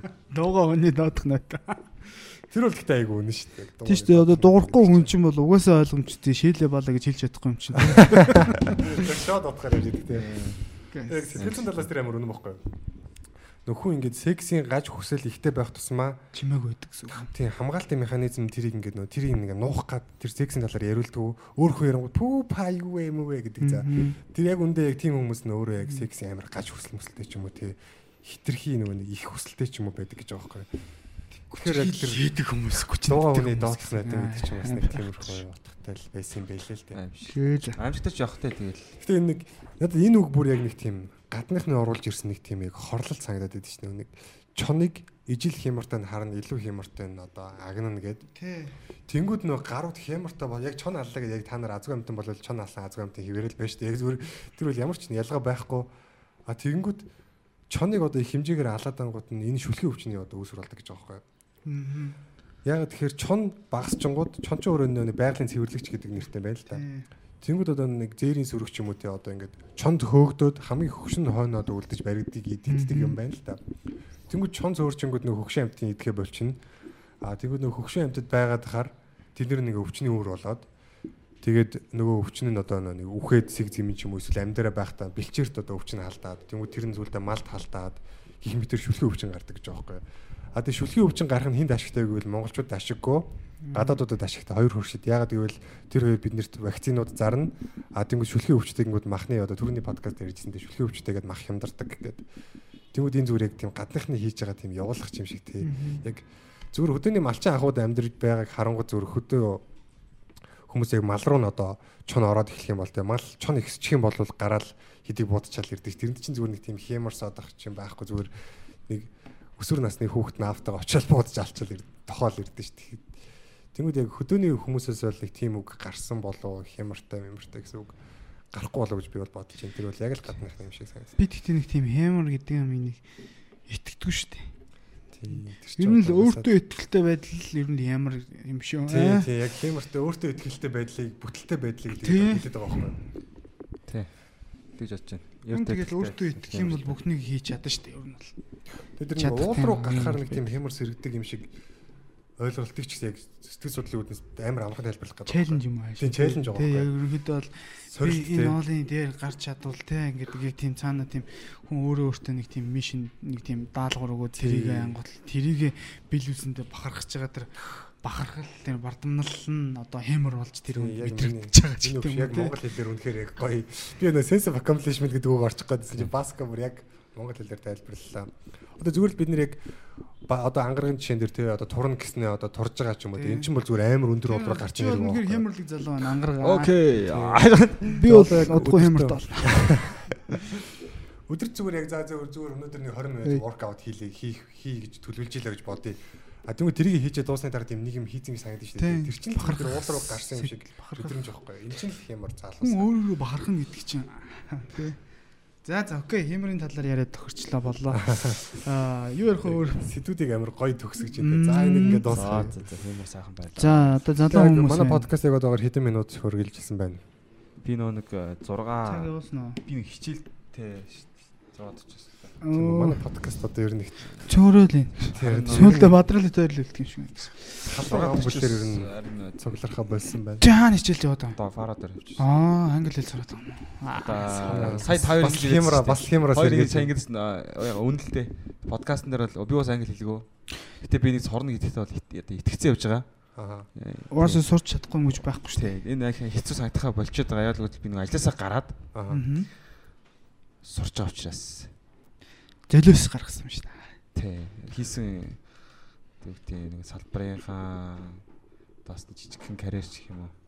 Тэгээд нэг ингээл компани ингээл машин зэрэг бүх юмудаа ингээл одоо нэг ажилласаа гараад нөө ажилгүй орлогогүй байхгүй тэг гэрээд хийж гин Аа. тэхийн тулд оршин тохтохын тулд ч ингээд бас юу штт мөнгө ч цаас штт Тийм ойр тэрийг зүгээр. өөртөө ингээд санхүүгийн сахилга бат тогтоогоод ингээд англи хэл сураад эргээд тэхийн тулд бол бас тэгэл хичээхээс өөр аргагүй байдалд байгаа. Байж одоо чис яг Манай ангарын гэр бүлэд байна. Гэхдээ англи санхүүгийн одоо мөнгө хэрэгтэй байгаа учраас англи хэл сурна. Гүгү санхүүгийн сахилга бат гэдэг зүйлийн талаар сайн ангараг ярьлаа л да. Сахилга бат гэж юу вэ? Мөнгө зөв нь ингээ одоо өмнө өнөөдөр хүртэл хийж Хийд хэлсэн юм өрөх надад олигтой байхгүй шүү дээ. Ер нь бол залуу Бага юм чи За яг гоо тэдрийг ингээд яг ингээ зарж үрд юм эсвэл ингээд тэгээд нэг жохоо юм болно шүү дээ тэрүүгээр ихэр удаа хугацаанд оршин тогтнох нь амар хэцүү байхгүй юу Аа, окей. тий тэгээд Одоо машин төлбөр- зараад ч юм уу те. тий одоо ингээд өрт байгаа юмудаа зараад ингээд төлбөрийн төлбөрөө төлөөд суралцаад тэгээд гэрээгээд хийжээгээ байр ус бүх юма төлнө ингэн тэгнэ гээд яг хад санхүүгийн сахилга баттай хийсэх юм маш маш бага хугацааг одоо ингээд суралцахад төвлөрж байгаа учраас их амралт. 7 жил ажиллаад нэг нэг жил жоохон гарантаа амарчмаар байгаа. Тэр хугацаанд жоохон сурахад толгоогоо жоохон ажиллуулчаад эргээд салбар руугаа тийм. Болтой байгаа. Рефреш ингээд юм сэргээлт ингээд нэг дахин сэргээх өөрийгөө. Тэг нэр яг анзаарсан чи яг айгүй хэлт юм байна те англи үгийг бүр. яг. Тийм тэгтээ одоо ингээд сурч яах вэ? Тэгтээ бас зарим нэг Би бол одоо ингэж бод одоо подкастн дээр би мэдээж хэлэхгүй. Гэхдээ гадуур гараад одоо ингээд нөө нэг ичгүүргүү бас хамаагүй борч самаг яриад л одоо бай та тий. А тийм тийм чиний яг сурж байгаа үе Сурж байгаа үе тийм сурцсан хүмүүс одоо тий шоолон л хэлгүүд одоо яах вэ тэгээд дүүрсэн. Гой нүг спикинг клабуудаар очиж яг адилхан сурж байгаа хүмүүс байдаг байхгүй. Тэгэл хоорондоо адилхан алдаа моноотойгоо бүгд бие бинийг уусаа хүлэн зөвшөөрнө. Тий. Тэгэл хоорондоо ямар ч гоё ингээд бичлэгүүд гоё мэдээллүүдийг бол бүрэн гоё 80-аас 90% аваад ойлгодог болчихвол миний болоо. Энэ одоо нацад байна. хажуудлын нацад орж American Corner гэдэг тэнцээ спикинг клаб болдог шүү дээ. Тийш очиж ярьж байгаа хүмүүстэй. Тий. Энэ доорц нөө нэг спикинг жим бас байгаа юм билээ. Оо. Тий. Дөрмийн ингээ үүний Тэгэл аль болох л ярьж л. Гэтэ энэ хүн хүнд ингээд нэг яг нэг ямыг сурах нэг арга барил байд юм шиг байна тий одоо ингээд Тийм. сурах арга барил нэрээ өөр өөр идэм шиг байна. Тэг би бол ямар ч гэсэн нэг юм лекцийн танкимт ч юм уу суугаад ингээд хүний хийснийг бичээд тэгээд тэрийг дараа нь уншаад тий тэгж сурдаг хүн бол биш. Би бол бичсэн. би бол яг ингээд яг орчинд нь очиж юм уу эсвэл яг цаганд толсон үед яг шууд сурдаг тийм Ер нь бол дарамтаар дарамтаар Дарамт. шүү дээ. бас яг биш. Сурах ёстой гэдгээд энэ надад яг хэрэгтэй бодлоо хэрэгцээ үсэнгүүт шууд сурдаг гэх юм уу тий. Тэгээд Аа. ерөнхийдөө бол аль болох амархан аргаар сурахыг хичээдэг тий. Би бол англи хэлийг бол кино үзсээр бол ер нь бол сурсан. Би ч гэсэн ер нь бол тоглосоор байгаа л сурсан яг 10 Мгм. жилд бол. Миний ийм сурдаг арга бол донтолт. Ямар нэг юмд эхлээд яаж донд харгаа болдог. Тэгээд дондчул автоматаас сурдаг. Тэгээд яаж сайжруул сурах уу гэдэг. Угаасаа нэг нүцээр байгаа л тий сайн дондох хэрэгтэй юм шиг хурдан ойлгоод амархан мартдаг хүмүүс эсвэл удаан ойлгоод удаан нөгөө нэг юу яадаг хүмүүс гэж үсэд юм л шүү дээ. Тэ яг нэг тийм хоёр төрлийн. Надад нэг юм Яг хүмүүс чад тэр бас сурах техник мехникүүд өөр үт юм билээ. Тэгээд сурж сурна гэдэг чинь бас айгүй том ажил юм шиг л. Зарим хүмүүс ч юм бүр яг хурдан сураад удаан тэрийг юм хатгалдаг ч юм уу. Тий. Тийм байгаад байгаа. би бол зүгээр амар мартамхаа. Тэгээ ер нь зүгээр л мартамхай байх чинь бас нэг тийм муу юм биш аахгүй юу? Угаасаа хүн давтаад хэрэгжилж байгаа юм бол давтаад одоо одоо ямар нэг юм ийм одоо англи хэлийг ч юм уу те сурчаад байн ашиглагдаж байгаа бол тэр чинь сэргээдэд байдаг байхгүй юу? А зүгээр өөр нэг хэрэггүй тийм нэг мэдээллүүдийг хүн мартчихэж угаасаа толгой тарих амарч идэг байхгүй юу? Тийм. Одоо Би ашиглалтаа болцсон тий. Тэгээд би ингээд сүүлийн үед Гэхдээ- ихтэй ингээд ингээд байгаа байхгүй. Аха. гарах гэжсэн аа буц том өрөөрөө ингээд явж яваад байгаа байхгүй би ингээд яах гэдэг яагаад мэдэхгүй зөө. Өөрөө ч мэдэхгүй яваад байгаа байхгүй. Нэг юм хайгаад байгаа байхгүй. Юу хайгаад байгааг мэдгүй явж. Тэгээд гараа явангуудаа санаа шаас өө сэлж авах гэж шүү дээ. Тэр бол яг уу. энэ юу вэ? Энэ тийм болж байна уу? зүгээр нөхцөл байдлыг хөөхгүй чи өөрөө жоохон ачаал ихтэй байгаа ч юм уу? Эсвэл их ядраад байгаагаас ч болсон байж болно. Гэхдээ ер нь нэг юм ажилладаггүй танаас нэг Тийм, мэгч тийм, тийм байж а нэг жавчаал нэгснийхээ толоныг хажингуудаа нэг жогийн савраа хийж мэгээл Аа. тэгснэ нэгснийхээ толон дээрээс нэгснийхээ кодыг хайж магаал Аха. тийм болж ийн юу таар Мартамхай л болоод Яг ойр зүр юм бол мартах юм бол байж та. Богино хугацааны ой санамж гэж тэрийг хэлт юм лээ. Одоо яг одоо хийж байгаа юм мартах ч юм уу те. А урт хугацааны ой санамж гэдэг нь болохоор хүүхэд насныхаа нэг турсамжуудыг мартахгүй байдаг юм те. Тэнгүүд ер нь бол ингээд тарих ачаалах юм уу ер нь хөгшөрхийн хэрээр цаг ингээд нас явахын хэрээр тархины үйл ажиллагаа бол яг анх байсан шиг байхгүй баг багаар ингээд доголдол үсээд ингээд муудад явдаг. Тэгэл хөгшин хүмүүс зөнөд яадаг вүлээ те. Тэгэхээр яг тэр л явагдаж байгаа байх гэж бодож байна. Баг цагаа баг багаар л ер нь short term memory гэж хэлт юм бэл ер нь богино хугацааны санах бай. Тэрийг бол баг багаар хүн алддаг юм шиг лээ. Тэгээд ер нь бол нөгөө ялангуяа мисцас линтерт ороод нөгөө унтуулах тариамаар хэл гэсэн хүмүүс бол тий бас илт мэдэгддэг. Би бол яг хаалгаанд ороод яг хаалгаанаас сэрэхтэй хаалганых нь өрөөнд яг хаалгааны үеэрс ирсэн байхгүй яг төгсгөлтөн л гэх юм да. Яг ойж ёо. явахт нь. Тэгээд ингээд нэрээ санахгүй ингээд санах гэж ингээд бүр ингээд өөрийгөө би гэдгийг би гэдэг юм байгаад байгаа хэрнээ нэрээ мэдгүй ээж аваа нэрийг санахгүй ингээд бага багаар ингээд сэргийж эхэлт юм билээ тарих. оо shit тийм амар юм уу Тийм. Тийм тэгээд би бас нэг юм уншижсэн л та нэг хүний тарих ингээд бүх цаг үед ингээд яг юм бичлэг хийж байгаа юм шиг ингээд биччихийдэг. Ингээд бу- байнгын бичээстэй. Тэгээд яг уу зарим нь ингээд тархины нэг бүр нэг тийм нууц хэсэгтэн ч юм уу ингээд яг амархан очиж чаддггүй тэр ингээд дахин одоо мэдээллийг тоглуулж байгаа гэж та тарих Тэнгүүтээс яг бүр ингээд ийм компьютероор хард дискний тийм хайдан тийм нууцсан фолдерууд чиг тийм хавцснууд чиг газруудад байдаг гэж байгаа байхгүй юу? Ер нь бол бүх одоо 5 настай байсан үеийн одоо 9 сарын 1 ч гэдэг юм үү те яг тэрийг яг он сараар нь ингээд яг хайх юм бол байдаг гэж байхгүй. Тэнгүүд тэрийг нэг Оросын ховсддаг хүн бүр яг тэгж ховстоод яг ховсоор бас хэрэгэдэг. ховсоор сэргийж болдог гэж байгаа. Тэгэхээр хүний тарих бол маш агуу тийм систем гэх юм уу, машин гэх юм уу одоо юу юм? Амар зүйл байгаа байхгүй. Одоо сансар окторгуугаас илүү төвөгтэй асуудал байж магадгүй объект гэдэг байгаа шүү дээ. тэр Тарих чинь.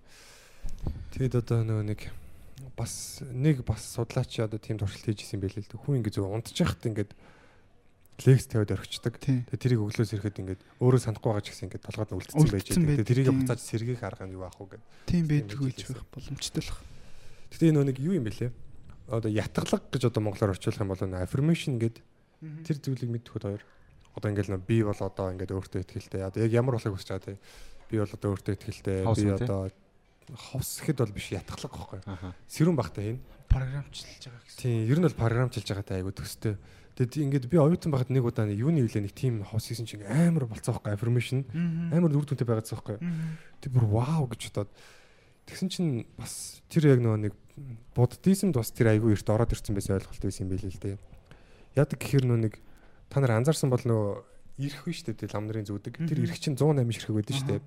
Тэгмэд одоо яг нөгөө сүүлийн үеийн тэр нэг шинжлэх ухааны тайлбар болохоор хүн ямар нэг юмыг одоо ингээд за би энэ алимыг идэж гин гэж төсөөлөд алим идэж гин алим идэж гин гэд төсөөлөд байна заяа.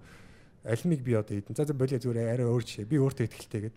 Тэнгүүд одоо яг тэрийг амар тийм бодитоор төсөөлөх хэрэгтэй гэж байхгүй. Одоо яг яг тухайн үеийн одоо үнэр ямар байх уу? Тэгээ харахад ямар байх вэ? Мэдрэмж ямар байх вэ? Яг тэрийг яг 108 удаад автахад хүний одоо нөгөө subconscious одоо энийг бол одоо тухамсар. Гэж Даал ухамсар гэхээр unconscious subconscious гэх хоёр ойлголт байгаа. Яг алин нэг conscious. Subconscious одоо тэр нэг суучдаг за. Тэр яг 108 удаад автахад суудаг гэж юм. Тэгэхээр та нар одоо яг өөртөө төсөөл за харанхуй өрөөнд суугаад за одоо өөртөө би одоо 100 ихтгэлтэй 108 удаа хэллээ гэхэд тоогоо алдсан шүү дээ тий. Тийм учраас ирэх зүгээр яг анханасаа тэрийг тоолох тийм төхөөрөмж байсан байгаа байхгүй юу. тийм ээ Би тий бүр вау биширсэн тэр эрхийг тэгсэн чинь одоо зүгээр яг тэрийг нөө ламаизмд тий. Шал эрхээ барьсны хүний толгоор зөхөж өгөхөш өөр нэг үлгэрийн ашигладаг тий зөгж байгаа зүгээр адилж байгаа ч шиг байсан. за за окей энэ сэдв дууслаа Гэтэ яг Хөгжим- сэдвийг залуусаа ингэж дуусгах байлиг дэх бай. Зүгээр яриа. Гэхдээ ингэж яг нэг Урсаар ингэж удаан ярахаар миний ямар юу юу буураад идэх сонирхол анхаарал төвлөрөх. Яг өөрөө яг ингээд бас цаг цагтаа багтаад маш олон зүйлийн талаар ярьж идэл усгүй ш. Тэгхгүйгээ нэг юмыг ингээд яриад тэрийг ингээд олон талаас нь ингээд яриад ингээд тэгснэ дараа нь цагийн дараа нөгөө юм дахиж дахиж ярьж мараа. Тэгээ юуны талаар жоох ярилцсан л та. Саунд инженер гэж яг бас би мэдэхгүй юм л та. Уу яг ер нь таамаглаж лээ л та. Аха. Гэтэ бас айгу гоё юм. нөгөө саунд инженерийн жок гэж Саунд инженер гэхээр айгу гоё сонсдог байгаа шүү дээ. тэр их гоё жок шүү. бас. Тэгээд э, сая талбай дээр яг гоё гоё юмнууд юу болоо? Би тэрийг л би очиж үзэж чадаагүй болохоор гээд жоохон харамсаж ин л та өөртөө. Аа, За талбай дээр ер нь бол жил болгон болдог л доо FIBA гэдэг одоо Federation of International Basketball Assoc- Association гэж байгаа юм одоо ерөнхийдөө тий Association ч гэж байгаа юм аа. Ямар ч сан олон улсын сагсан бөмбөгийн холбоо.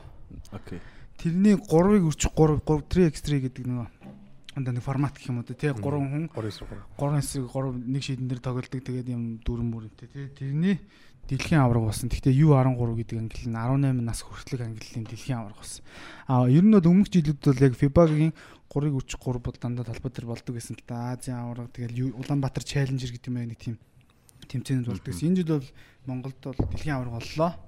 Олимпийн төрлийн спортын дэлхийн аваргыг Монгол анх удаага одоо зохион байгуулсан тохиолдол болсон.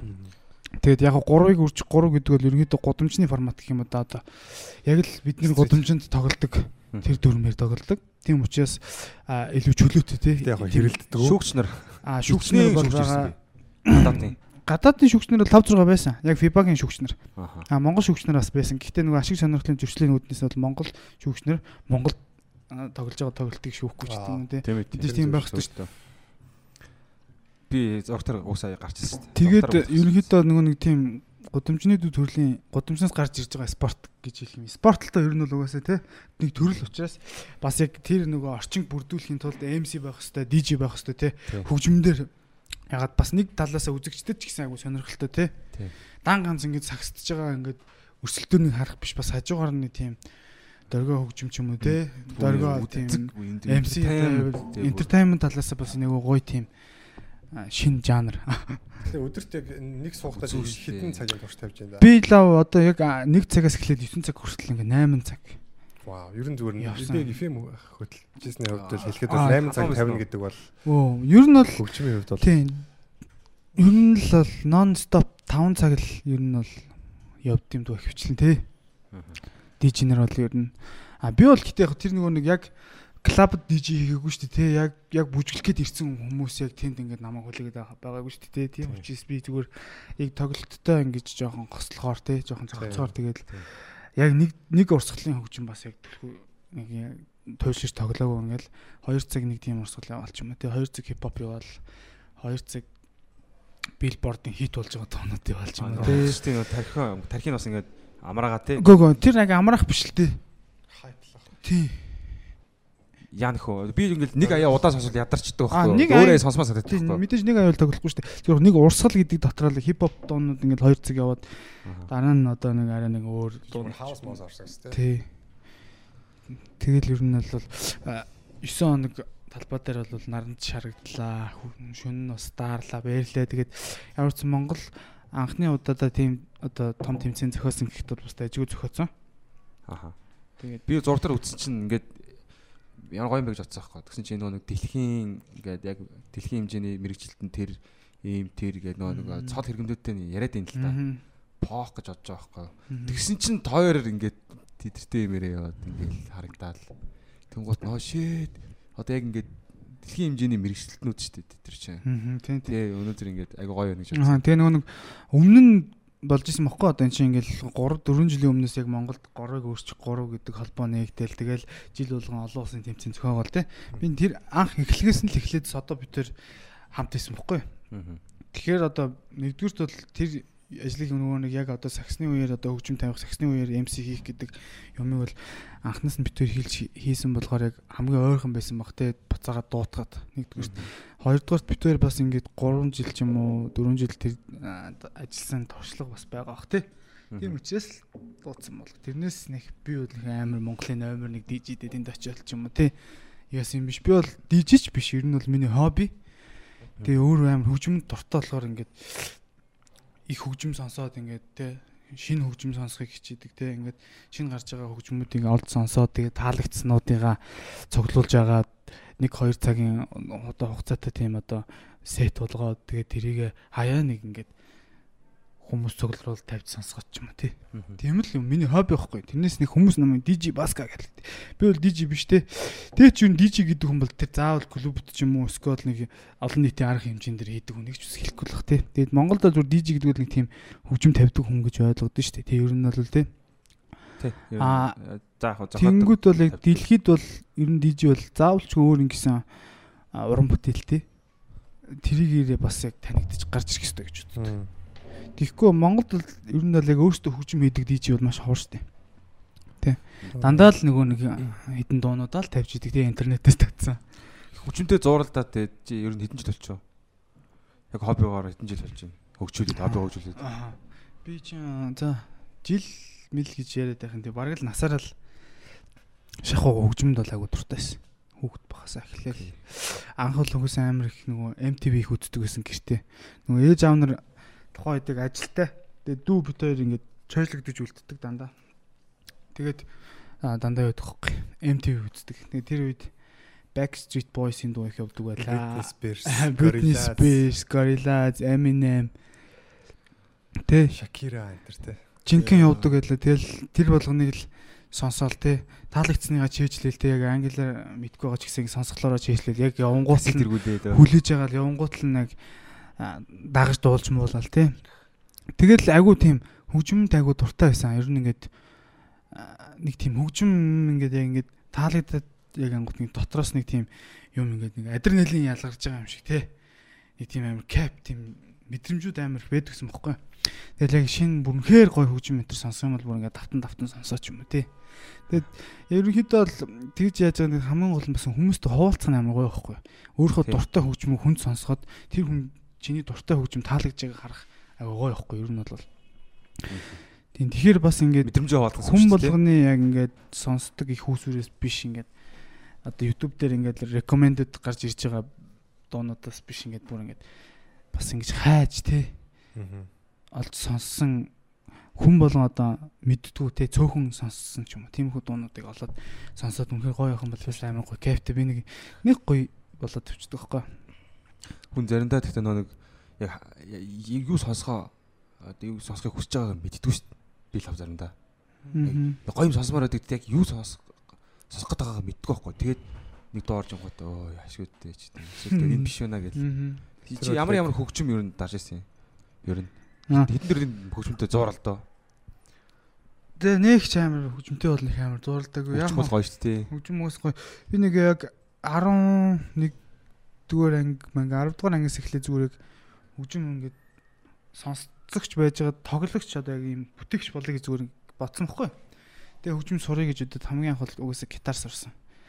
Тэрнийг хайхтарч сураагүй л дээ. Тэгэл гитар сураал яг гитар юм уу альва нэгэн хөгжмийн зэмсгийг ингээд хүн сурчхад ерөөдөө нот юм уу хөгжмийн онлын талаар нэг баг цаг ингээд юм ороод ирчдэг учраас дараа нь ингээд бус хөгжмүүдийг сурахад бас ингээд ойрхон болцдог байхгүй тий. Ойролцоо Тий. тий. Уусаад нэг л нотууд тоглож байгаа юм чи тий. Дараал тий. Тий. Тэгэнгүүт би анх гитар сурсан. Тэгэл бас гитар тоглож хамтлагт тоглолдог байсан. Тэгээд Өөр ямар хөгжим? Бөмбөр орлож юу? нэг бөмбөр орлоггүй. Тэгэл ерөнхийдөө бол зүгээр агуу хөгжим сонсох дуртай сонирхогчлоо ер нь бол Ерэн зүгээр яг тийм поп биш. Тий одоо бүх хүмүүсийн сонсдог биш. Хөгжим сонсно гэдэг чинь аюу гоё. Тий. Тийм хөгжим гоё гоё хөгжмөд аюух байдаг. байдаг. Аа тэгээд яг угаасаа яг масс хүлээн авч тэгж pop болохооргүй тийм гоё дунд байдаг байхгүй. Тий. Яг нэг тийм Тэгээд зарим нэг хүмүүс бас ингэ хөгжим харамлаад идэв. Тэрийг юу ч ойлгохгүй. Миний дуу энэ гэдэг. Тий. Тэр бол үнэхээр утгагүй. Зарим нэг хүмүүс болохоор ингээд яг хөгжмийн сонсоод байгаа юм уу, түүхийн сонсоод байгаа юм уу. Зарим нэг хүмүүс нь болохоор ингээд хөгжмийн сайн ойлгоогүй хэрнээ зүгээр л тэр хамтлагийн түүхэн амар таалагддаг. Тий, тий, тий. Тий. Зарим хүмүүс болохоор яг Queen хамтлагийг ч юм уу яг нэг Bohemian Rhapsody гэдэг кино гарснаас хойш тий нэг л хотлаа фэнүүд. Надад бол тэр түүхээр хөгжим сонсдог хүмүүс бол амар мэдрэмжгүй зүгээр л нэг тийм эгоист хүмүүс юм шиг тий. Яг од Хэлбэр угаас. Тий, Хэлбэрлэлтэй ер нь бол тий. Сүүлийн үед гэхдээ нэг нэг тийм сураггүй сураггүй гарууд амар амар гарууд гарч ирж тийм тийм хийж байгаа гарууд бүр юу. Аха. энэ Billboard-ийн суперстар би уусаа би сонс нэг уусаа тэдэрт хүчндүүлж байгаа байхгүй юу? За Зурагт реклам бүх юм дээр байдаг шүү дээ чинь ингээд үү амар хүчндүүлж байгаа болохоор нэг жоохон ингээд өөр юм бас Аа, яг тийм л байдаг. Одоо цагт бол хүчндүүлээд их шаардлага ерөөсөй байхгүй шүү дээ. Үгүй тэгэл дээр угаасаа Billboard ч юм уу одоо энэ чартууд. Storm Storm дээр ингээл өөр хүмүүс сонсч сонсоод эсвэл өөр хүний машин дотор явж мавал ингээл санаандгүй ингээд намайг хүчндээд байгаа байхгүй юу? өөр дугаар популяр дугаар Billboard. Ер нь бол гэхдээ тийм хөгжмөг бас бүр огт сонсохгүй байх биш үү сонсох хэрэгтэй л дээ. Тэд нар бол яг одоо тухайн цаг үеийн хит дуунууд гэж яригдж байгаа шүү дээ. Ер нь бол хамгийн их хүнд одоо сонсогдсон масс их хүрсэн дуунууд тий. тий Тэр цаг үеийнхаа тэр одоо жилийнхаа 2019 оныхоо хөгжмийн трендийг тэд нар бол тодорхойлж байгаа хөгжмийн дууралтуудыг ч юм уу тий. А одоо тэгээд анх бол урлаг бол нэг тийм бас хитрхи албан ёсны байсан шүү дээ. Тэгээд дууны үг нь хитрхи яруу найргийн ч юм уу тий. Тэгэл ингээл баг багаар ингээд чөлөөтэй улам л илүү хөгжцөөр байгаад одоо юу болж эхэлж байна. Одоо хамаагүй зүгээр харилцан яриа шиг болж эхэлж байна. Хараалыг хамаагүй хэлдэг болсон байна. тий Одоо бол ер нь бол ингээ хөгжмөндөр ямар ч хязгаар байхгүй болоод байгаа байхгүй. Дууралтууд ч гэсэн анх бол зүгээр л яг акустик хөгжмийн жимсгүүдээр хийгддэг байсан бол одоо бол компьютероор бүх л төрлийн дууралтыг хийж болж байна тий. Тийм шүү дээ. Одоо зүгээр л орчны чимээг бичээл одоо а, годомжны одоо дуу хоолой чимээнүүдийг бичээд хөгжим хийсэн хүмүүс ч бас байна тий. Манай одоо подкастын интро ч бас одоо нэг Хөгжим шүү дээ. viral үгнүүдийг зүгээр ремикслсэн байгаа шүү дээ. энэ дараагийн шатнд чи чамд ингээд гоё юу яаж байгаа юм одоо саунд инженер гоё ингээд юу гэдэг юм? Аюу гоё бүтээлүүд шин дэвшил нэг шат агсан юу гэдэг барай хүн төрлөختний хэмжээ Тийм бол байхгүй. ч юм уу ингээс Аа хөгжмөн дээр өө тий хөгжмөн дээр. Зүгээр тийм зөгнөлөө. тий. Зүгээр сонирхолтой санагддаг ийм байж магадгүй гээл хүн нэг юу байна гэдэг шүү дээ. Нэг өөр ингээл Мэдгүй одоо ингээл яг боддоо шүү дээ. Сцен гэж ярих юм одоо а, 80 90 онд ерөнхийдөө яг ноёрхсон хөгжим бол тий ямар хөгжим бэ тий. 90-с 2000 онд ямар хөгжим ноёрхсон бэ тий. 90-с 2000 онд бол дэлхийд даяараа баг хипхопын эр үе гэж хэлж болно шүү дээ тий. 80 90 онд бол ерөнхийдөө тийм хард рок ч юм уу тий а, скво бол тийм диско евро диско ч юм уу тий тийм хөгжмөд ноёрчсон бол яг 90 оноос 2000 оны хооронд бол яг хипхоп Америкт яг харуудын хипхоп болж ингээ нөрхж байгаад 2000 та- 2000 оны дунд хүртэл бараг явсан гэж бодлоо шүү дээ. Тэрнээс хойш одоо R&B pop бас илүү бас илүү хүчтэй болоод эхэллээ тий. Тэгэнгүүт яг сцен сценээр одоо клабын хөгжим яг юу вэ нэ тий. Клабд 80 90 онд л евро диско ч юм уу ямар нэгэн тийм диско төрлийн дискотек гэж юу гэдэг чинь мэдгүй тий. Тийм хөгжмөд ноёрхож исэн бол одоо 90 оны сүүлээс одоо 2000 оны эхлэл хүртэл транс хөгжим бас илүү Тиесто гэл. Тий. Тэгсэн бол одоо бол а, 2010 оноос 2020 онд бол ерөнхийдөө бол тийм техно хөгжим бас ноёрхох хандлагатай юм шиг надад санагдаж байна. тийм үү Тий. хөөе энэ Илүү нөгөө нэг хүмүүсийн хөгжмийн нөгөө нэг тест нь илүү тийм одоо юу гэх юм, хурц болж эхэлж байгаа юм уу? Тийм, ер нь зүгээр тийм илүү ирч хүчтэй тийм. одоо зүгээр Backstreet Boys ч юм бол зүгээр л амар хамтлаг байлаа ш. Одоо зүгээр Backstreet Boys-ийн дууг сонсохоор яг what the fuck. Зүгээр тийм одоогийн одоогийн дуунуудын тэр beat flow-ыг ерөөсөө ямар ч орлох юм байхгүй байхгүй тийм. Тэгээ илүү харгас тийм илүү хүчтэй тийм хүнд дууралтууд одоо хүмүүс илүү их таалж эхэлж шүү дээ. Ер нь бол гурвалжин дүрс шиг ба тий. Өмнө нь бол нэг тийм зөөлхөн тийм тий испан гитар тий. Тийм ингээд тийм уянгийн байсан бол одоо тийм хитрхи тийм машиных юм шигтэй юм үдсэн тачгинсан тийм юмд илүү хүмүүс туртаа олоочих шиг нэг санагдчих эхэлж байна. Тийм тийм. Интернет бас яг тийм байдаг хгүй юу? Яг үндсэн 3 км-ээс үүдэж штэ. Гурвалжин, дөрвөлжин, бүрхий. Тэгээ нөө хуучин ч нөө эмгтээчүүдийн готл мотл нэм гурвалжин байсан штэ. За. Тэгэл амар ингээл футурист хэлбэртэй ингээл интерьер интерьер ингээл юм өмнөд нөө палаж ингээд юмуд амар хоц хоц өнцгтэй. Тэгээ дараа нь гинт юм дөрвөлжин хоншордоо готлоод гараад ирсэн байсан. Тэгээ саяхан баг шахуу нэг жилийн өмнө нэг юм айгуу гой бөөргө бөөргө нэг хотод төвлөд болчихсон шүү дээ. Яг интерьер бас яг тэгээд одоо нэг интерьер рүү чинь цагаан хайдад байдаг нөхөд мангар юм органик хэлбэртэй юмуд нь ингээд ямар ч өнцөг байхгүй. Одоо ингээд ийм нэг юм хэлбэртэй. Тэгээ буцаад одоо нэг хэлбэр нь өөрчлөгдөж байгаа байхгүй. Яг ингээд тойрдог гурван хэлбэр л үгүй. А ер нь тэр гурван хооронд тойрж иргэж Тойрол явж идэг ерөнхийдөө бол. Тэгээд нэг органик гэх юм бол ийм бөөрийг гэх юм бол ингээд ийм уян налархаа ингээд байгалийн хөдөлгөөн шүү дээ хурц зэл. Дөрвөлжингийн гууд бас амар сонирхолтой. Одоо амар гоё хэлбэрүүд байдаг. яг дэлхийд даяараа тэгж өөрчлөгдөд байгаа гэж байна. Дизайны дэлхийн юу байхгүй юу? Чиг хандлага.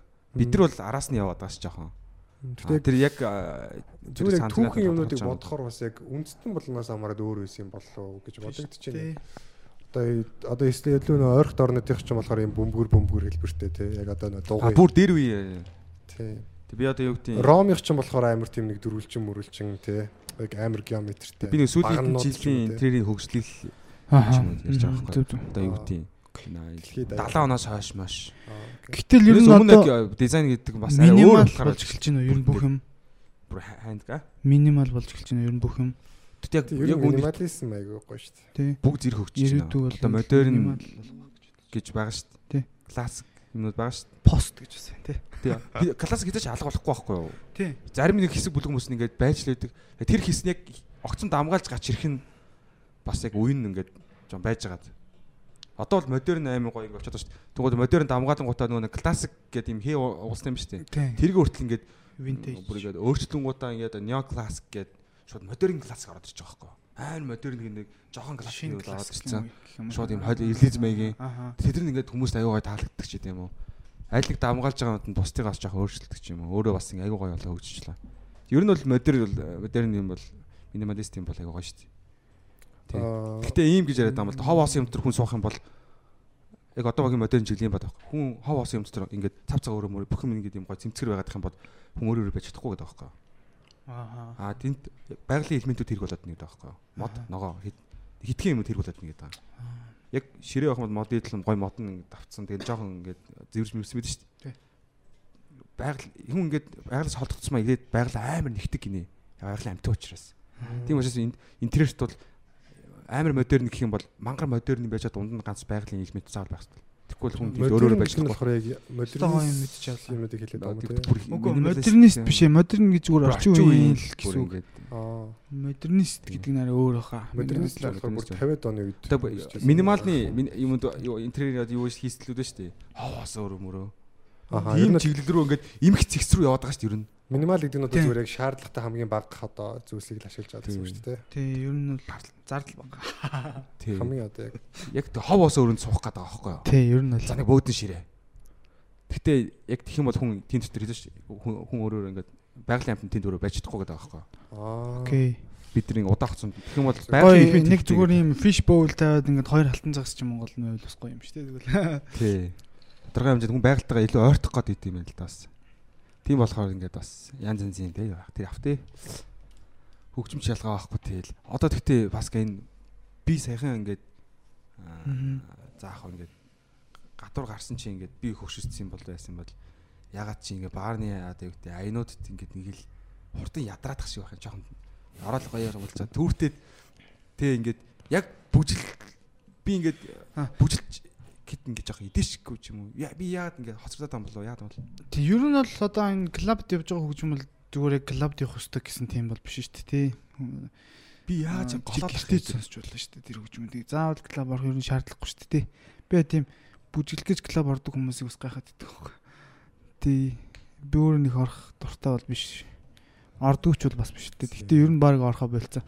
Манай одоо 3 удаа хөндөгцсөн чи Тэр бол ер нь бол мэдээж тэнд маш чанга хөгжим дуурж байна. Тэгэхээр хүний чих бол нэгдүгürt бол ядарна. Аа тэгээ ер нь бол чанга хөгжмөнд бол угаасаа л ядардаг л та. Тэгэхээр Джейний нас яваад тэрэнд л ядарч байгаа болохоос яг энэ явж байгаа тэр хөгжмийн сонголтонд бол ямар ч тийм нөлөө бол байхгүй байх гэж бодож байна. Окей. А магадгүй тийм ээ те. Ингээд нэг гоё ингээд тод хөдөлгөөн ингээд би яг нэг бүжлэх хоббит л доо. Аа. Гэхдээ ингээд өөрийнхөө сонсчоод байгаа ингээд тод тод хөдөлгөөн хийгээд ингээд далтганахаар нэг гоё баан дээрс тийм ээ ингээд явахгүй байна да гэж би андараад л юм. Ахаа зүг зүг. Зүг зүг. Угаасаа тэгээд яг э, чи хувийнхаа дижиг авчиж тоглоулааг бол хэзээ ч чиний хүссэн тэр дижиг тавихгүй. Тий. Аа. Тэгээд бүжлэх тохиромжгүй юм санагдаад идэв. Аа. Гоё яг зүгээр голцоо бүжгэлж клубд бол яг нөгөө хит дуунууд л хөвчлэн явж байгаа л да. Яг хүм монголчууд чаг нөгөө нэг мэддэг юм дээрэд бүжгэлдэг хүмүүс шүү дээ. За ер нь тийш шүү. Ер нь тийш шүү. Дагаж дуулж байгаа те. Тахилт махилтан дээр норилдгийг норилоод гараа өргөд те яг ингээд яг мэддэг юм дээр их бүжгэлдэг юм шиг байгаа. Ер нь ажиглаад тахт те. Тэгэхгүй яг ингээд шинэ яг яг энэ 7 хоногийн энэ 7 хоногт гарсан шинэ дүг тавиад ингээд явах юм бол бас яг байгаа хүмүүсийн тал нь л бүжгэлэх баг те. Гэтэ яг кайфтай зүйл маань бол юу л да. DJ хүний кайфтай зүйл яг өөрийнхөө сонгосон одоо сет хөгжмүүд дээр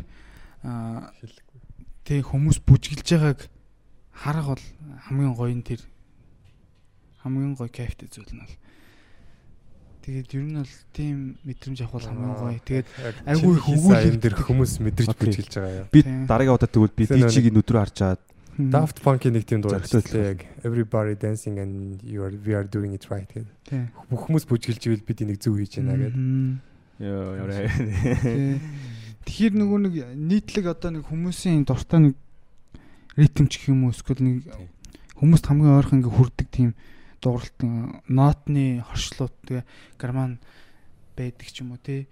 Яг тэрнийг олохын төлөө хөгжимчдийг хөгжмөн зохиолчд явдаг ч юм уу. Яг ингээд бас ингээд хөгжим бол хүний сэтгэл зүйд ингээд амар нөлөөлдөг шүү дээ. Тэгээ уйдгартай байх үед ингээд зарим нэг дууг сонсохоор бас ингээд илүү юмыг ухамсарлаад буцаад ингээд гой болдог ч юм уу тий. Үнэхээр баяр ингээд одоо цэнгэлийн үед бас тохирдог гой дуунууд шүү дээ тий. Тий, дуу уул гайхалтай. Тэнгүүт яг хөгжмийн зохиолчд яг тэр одоо нотууд ашиглаад яг ийм үед ийм нотууд ч гэдэг юм уу ийм дууралтууд ч гэдэг юм ингээд зөгтөг гэдгийг ингээд аягүй гоё мэдэрсэн тийм нилээн дээд түвшний хүмүүс байгаа даахгүй. Тийм бах тий. Тий. Энэ жанцсан арга. Тэгэл одоо хүн бүжиглүүлэх гэдэг бол хамгийн хэцүү л дээ. Ер нь бол бүжиглүүлэх ай хийн гэдэг л мангар. Тэгэхээр одоо сүүлийн үед бол маш их тийм зүгээр ийм хүн төгжмүүдээр ингээд ийм маш хүчтэй давралтуудаар зодож зүгээр хүнийг зүгээр ийм нөгөө BPM гэж одоо хэлээд байгаа шүү дээ темпо. Одоо минутанд 120 BPM бол ингээд хүний зүрхний цохилттой таардаг хүчээс яг ингээд per minute юм биш тий. хүний зүрхний цохилттой таардаг хүчээс яг ингээд хүмүүсийг тэр ритм одоо яг Хэд байдаг гинэ? 120. Ер нь бол одоо яг бүжгийн хөгжмүүд бол хөвчлэн 110-аас 128 130 хүртэл мэдмэр юм биш үү. А тэгээд тэрнээсээ бүр хурдан юутай болоод drum and bass мэс болол 170 мал болвол тий. Тэгэл бүр нөгөө side transference гэлээд штэ тий. Тэднес чинь бүр ингээл баг BPM баригдахгүй болчихдог. Зарим нь 300 баг, зарим нь 70 баг ч гэж юм тий. Өө гитарч чинь тэр хэмлийн 300 дээр дард юм шүү дээ. Тий. Өөж яг мүүж яг чинь 350 байв дээр даацсан уу? Гэсэж бүр амар дарч авч. Хороонууд нь тэгж ажиллаж байна. За за залуучуудаа Ангараг би хичээлтэй орох байна. Окей. Манай подкаст. Ангарагтай баярлалаа. За. Бодрол Окей. дээр жоох юм ярьж тэгээд өнгөсөн за. өндөрлөгөө. Ингэсгээд өндөрлөе да. За тийм. Манай сонсогчдоос бас хөлцөл өчмөр байна яг ингэж. Өнөөдөр ингэж цөөрн тий. Ер нь бол надад үлдлээ. Тэгжээ дахиад нэг орноо гуруулан гинэ багт. тий, яг бид нар яг basic нэг нь байхгүй яг орлогч хөтлөгч хэрэгтэй байдаг байгаа. Тэгээд тийм учраас орлолч зочин хөтлөгч хийж болно. А тэгээ яг үзэгчдээс хөлцөл өчий ингэж дундуур нь манайхаа ажил гараад ингээд яваад байгаа. Өнөөдрөөс нөө бид нар UB comedy-гийн одоо live from UB comedy гэдэг контентыг та бүхэнд одоо тун удахгүй хүргэх гэж байна. Тэгээ энэний ажиллаар манай хэд бас ер нь айгүй нөгөө ажил ихтэй шахуу наан цаанаа нөгөө нэг төлөвлөсөн цагуудаас оройтч эхэлдэг ч юм уу те. Тийм байдлууд үүссэн учраас ингээ манайхаа ингээд дараагийн ажлууд нь болоод яваад байгаа. Тэрийг ойлгоорой тэг хөлцөл өчий. За за тэгээд хөгжмөний төлхөө бас сайхан ярилцлаа. Гэтэ ер нь яг хөгжим тэр нэг Daft Punk-ийн нэг дууны дээ нэг Жорж Мородер лөө. Тийм Жорж Мород. тэрний өмнөх тэр яриа их гоё яриа тий. Яг зөв буруу хөгжмөний зөв буруу гэж одоо. Тийм сэмдийн тий. Нөгөө хөдөө амьдарч исэн тий. Тэгээд дискотектэй газар очиж тоглодог байсан. Тийм тэгээд ингээд Тэгээ би яг нөгөө өнгөрсөн үеийн одоо нөгөө хөгжмүүдийн одоо нэг юг секвенсийг харсан. Тэгээд ингээд секвенсүүдийн одоо тэр зүй тогтлыг ажиглангуудаа ирээдүйн хөгжмийг зохиосон гэдэг. Тийм тэгээд нөгөө нэг Put a click гээл те BPM яг тохирлоод ерөнхийдөө л тэр диско BPM-ыг олсон юм. Тэгээд нөгөө хамгийн гол нь одоо энэ электроник хөгжимд аналог synthesizer анх гарч ирснээс яг энэ электроник хөгжим хөгжсөн байхгүй аналог synthesizer аналог synthesizer гэдэг нь юу вэ? Одоо ерөнхийдөө л хөгжмийн зэмсэг хэрнээ цахилгаан одоо үйлдэл цахилгаан хэлбэлцэл цахилгааны одоо электроникийн одоо элементүүдээр дамжиж дууралт гаргаж ирж байгаа одоо. Гэсэн ийм хэлбэлцэл давтамжуудыг ингэж synthesize гэх юм одоо. Тэрийг одоо монголоор юу гэх юм? Synthesize одоо нийлэгжүүлэх. Тийм нийлэгжүүлсэн тийм одоо юугаар юм? Янз бүрийн одоо энэ цахилгаан хөгжмүүдийн тийм дууралтууд одоо бид бидний сонсож байгаа баг бүх дуунууд л synthesizer-тэй байгаа тийм тэгээд тэрийг ашиглаж ихснээс эхлээд бүр илүү хөгжиж эхэлсэн тийм synthesizer гарч ирснээс Тэгээд тэр Georgia Moroder тэр бол угаасаа тэр чигээрэл аналог synthesizer явдаг л да. Оо тийм үү. Тий. Тэр тэгтээ бүр амарт. Cool, satisfying хөгжим. Тий. Тэр бол гой гой. Giorgio Moroder. Чи psychedelic хөгжмөр сонсож байна. За sorry. Ам за. За би одоо баскаг юмс тайлбар. За уучлаарай. Манай хүний Сая унсан. Яг нөгөө миний хүлээжсэн асуултыг асуусан. Би яг ус ууждаарсан тэгээд дагцаад зочирдоо ажиллаа. Psychedelic хөгжим хэр сонсдог вэ гэж асуулаа. Ерөнхийдөө бол миний хамгийн дуртай хөгжим бол psychedelic хөгжим. Миний ч гэсэн хамгийн дуртай. Анх Pink Floyd гэдэг хамтлагийг ер нь бол сонсоод тэгээд ерөөс хөгжим нь бол нэг тийм өмнө нь ерөөсөө нэгч сонсогдож байгаагүй тийм. Яг рок байсан хэрнээ бүр шал өөр нэг тийм. Psychedelic rock. Нэг тийм мэдрэмж нь бүр нэг шал өөр байгаадсан байхгүй. Тэр энерги энерги энерги ч гэсэн. Тэгээд одоо л миний хамгийн дуртай хамтлаг хэвээрэл байгаа Pink Floyd. Хизээч дууг нь сонссон би яг хүндлэл үзүүлж сонсдог. Үнэхээр хүндэлдэг. А ер нь бол хөгжмийн түүхэнд бол миний хувьд бол маш том эргэлт хийсэн хамтлаг яг Beatles-тэй нэг цаг үед баг оршин тогтнож исэн тий. Тэгээ тэр үед бол хүмүүс яг Yesterday, Hard Day's Night тий Hey Jude сонсоод Twist Mango татдаг байсан бол яг нөгөө талд нь Англид бас Pink Floyd гэдэг нөхдүүд бүрлдээд тэгээ бас агүй сонин сонин дуунууд хийж эхлэв тий. Дууных нь өгнүүд нь бас сонин сонин байсан тий. Тэгээ ерөнхийдөө бол миний хувьд бол Pink Floyd яг л амьдрал амьдралыг л хөгжмөр яг хөгжмөдөө дуулаад байгаа юм шиг л санагддаг л таг л яг өөрсөндөө яг амьдралд нэг тулгардаг бүхэл төрлийн мэдрэмжүүдийг хөгжмөр амарлаг илэрхийлдэг. Тэгэл хүний залуу нас гэж юу вэ? Цаг хугацаа гэж юу вэ? Амьдрал гэж юу вэ? Ээж аав гэж юу вэ? Тэ хайр гэж юу вэ? гэдэг зүйлийг хөгжмөр бүр айгуу гоё тайлбарлаж харуулж ингээд мэдрэмжинд яг нийцүүц одоо тий гоё гарч мэдээ. Тэгээ ер нь psychedelic psycho одоо psyche psychology те сэтгэл зүй одоо ерөнхийдөө бол нэг тийм юу гэж орчуулах нь бол би мэдэхгүй. Гэхдээ ямар ч үс энэ бол нэг тийм сэтгэл зүйтэй бол маш холбоотой гэж үздэг.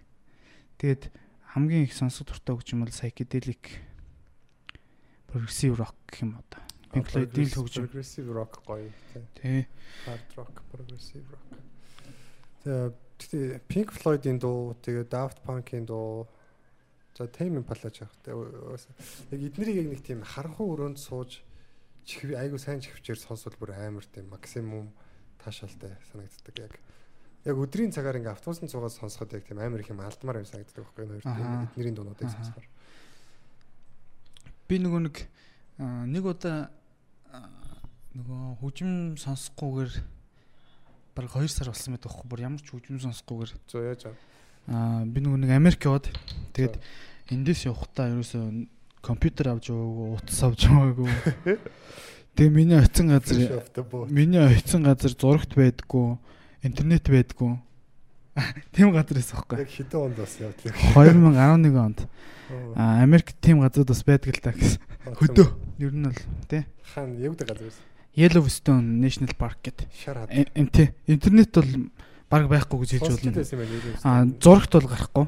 А утасны сүлжээ бол барьдаг. Гэхдээ би тийш ямар ч утасгүй байсан. тэгээд бүр байгаль амьдарч гэсэн юм уу? а, тий байгаль. Вау. Тэгээд тэнд болохоор 2 сар ерөөсөө хөгжим сонсоогүй. Яг дуртай яг Pink Floyd-ын сонсоогүй. Би 2 сар болоод тэгээд дараа нэг 2 сарын дараа нэг хүний машинд явж байгаад би Pink Floyd дуртай гэж хэлээд тэр хүн яг Pink Floyd-ын дуу тавиад амар чанга машинд сонсоход би бүр ингэж яг уйлсан угаасаа. Тэгээд яг ингээ бүр дууг нь бүгдийг ингээ бүтнээр нь дагаж дуулаад хөгжмийн амаараа зүгээр ам ам гэж бүр гитарын солонуудыг наваа тэгээд бүр амар гоё байсан тэр үед. Тэгэл ер нь л яг тэр үед бүр айгүй хүчтэй авахарсан л та. Би яг ингээ хөгжим сонсохгүйгээр ингээ амьдрах юм бол амар утгагүй болох юм байна тий. Тэг ялангуяа Pink Floyd бол ер нь бол айгүй их сонсдог л та. Одоо ч гэсэн ингээ хэдэн ч удаан дууг нь давтаж сонссон ингээ ерөөс өөддгөө Нөгөө гоё байдаг. Одоо тэгээ манай ах нар бол нэлийн хөшөрчлөө. Аа одоо л миний хувьд бол яг тоглолтын амьдэр нь үзэн гэдэг мөрөөдөл бол баг сайхан замхарчих шиг л боллоо. Тий. Яг тэгээд тем импала энэ төр үзэхгүй дөө миний хөшөөд. Орлоод. Би бол нэг Tame Impala-д л нэг амар дуртай биш. Тэгээ ч ер нь бол Floyd-ыг үүсэх хамтлаг бол баг гарч ирэхгүй хөө. Эдгээр надад агуу л нэг тийм би хайр гаргийн хүмүүс гэж боддог гэсэн нэг тийм хайр гаргийн хүмүүс. Угаасаа яг source нь өөр юм байгаа л та. Тийм л мэдгүй та. Их усүрэн тий. Аа. Тэнгүүт progressive house бас их таалагддаг л да. Хөгжмнөөс ер нь л deep house ч юм уу, progressive house. Тэгээ progressive house уусаа дуртай. Тэгээд тоглохыг хичээдэг тоглодог. Гэтэ яг ингээд жанрууд ярьж байгаа шүү дээ. Би яг нөө анх ер нь хөгжмийн жанр нэг сайн мэддгүү. Тэнгүүд хүмүүс ямар хөгжим сонсох дуртай гэж асуунгууд би тэгэл оо тэгэл гоё сонсогдсон хөгжмийг сонсдог гэх тэрийг амар тийм нэг хүмүүс тэрийг амар кул хэлдэг те. Яг гэтэл яг зүгээр яг FM-д ороод ч юм уу те ингээд. Ерөн зүгээр ингээд аягүй судлаад ангууд угаасаа бидний сонсдог хөгжим чинь нэг 2 3 хаан жанр дотор л байт юм билээ яг. Баян сонсдог хөгжмөд судлаад эхлэнгүүт. А тэгэхээр ер нь бол зүгээр яг гоё сонсогдсны сонсогддог гэдэг гэхдээ зүгээр миний амар. хувьд бол зөв юм шиг санагддаг шүү дээ. Нэг туйлшрахгүй би рок гэл ингээл зөвхөн рок сонсдог байг гэдэг л ингээд хүн өөрийгөө ингээд бариад ингээд нэг юмд ингээд өөрийгөө баг ингээд тутгаад байгаа байхгүй. Би бас яг тийм байсан л та би яг юм метал хөгжимд амар дуртай байгаа. Тэгээд би метал гэдэг те. Зөвхөн метал сонсдог тийм байсан. Тэгээд чи метал байсан. тэр тэр бол үнэхээр тэнэглэл байсан байлээ. Тэ үнэхээр таалагдчих байгаа юм бол ямар ч урсгал байсан хамаагүй зохиолын дуу байсан ч хамаагүй сонсгол хэрэгтэй. Би яг анхны нэг нэвтрүүлэг хийхдээ тэрийг Rock One гэдэг нэртэйсэн байхгүй. Яг тэгэхээр тухайн үед нөгөө Black Keys-ийн ч юм уу те. Эсвэл одоо хуучны рок хамтлагуудын ингээд рок хөгжмөнд нь ингээ амар яг хөгний хөгжмийн сонсоход ингээд цаг хугацаар өөрчлөгдөд байдаг те.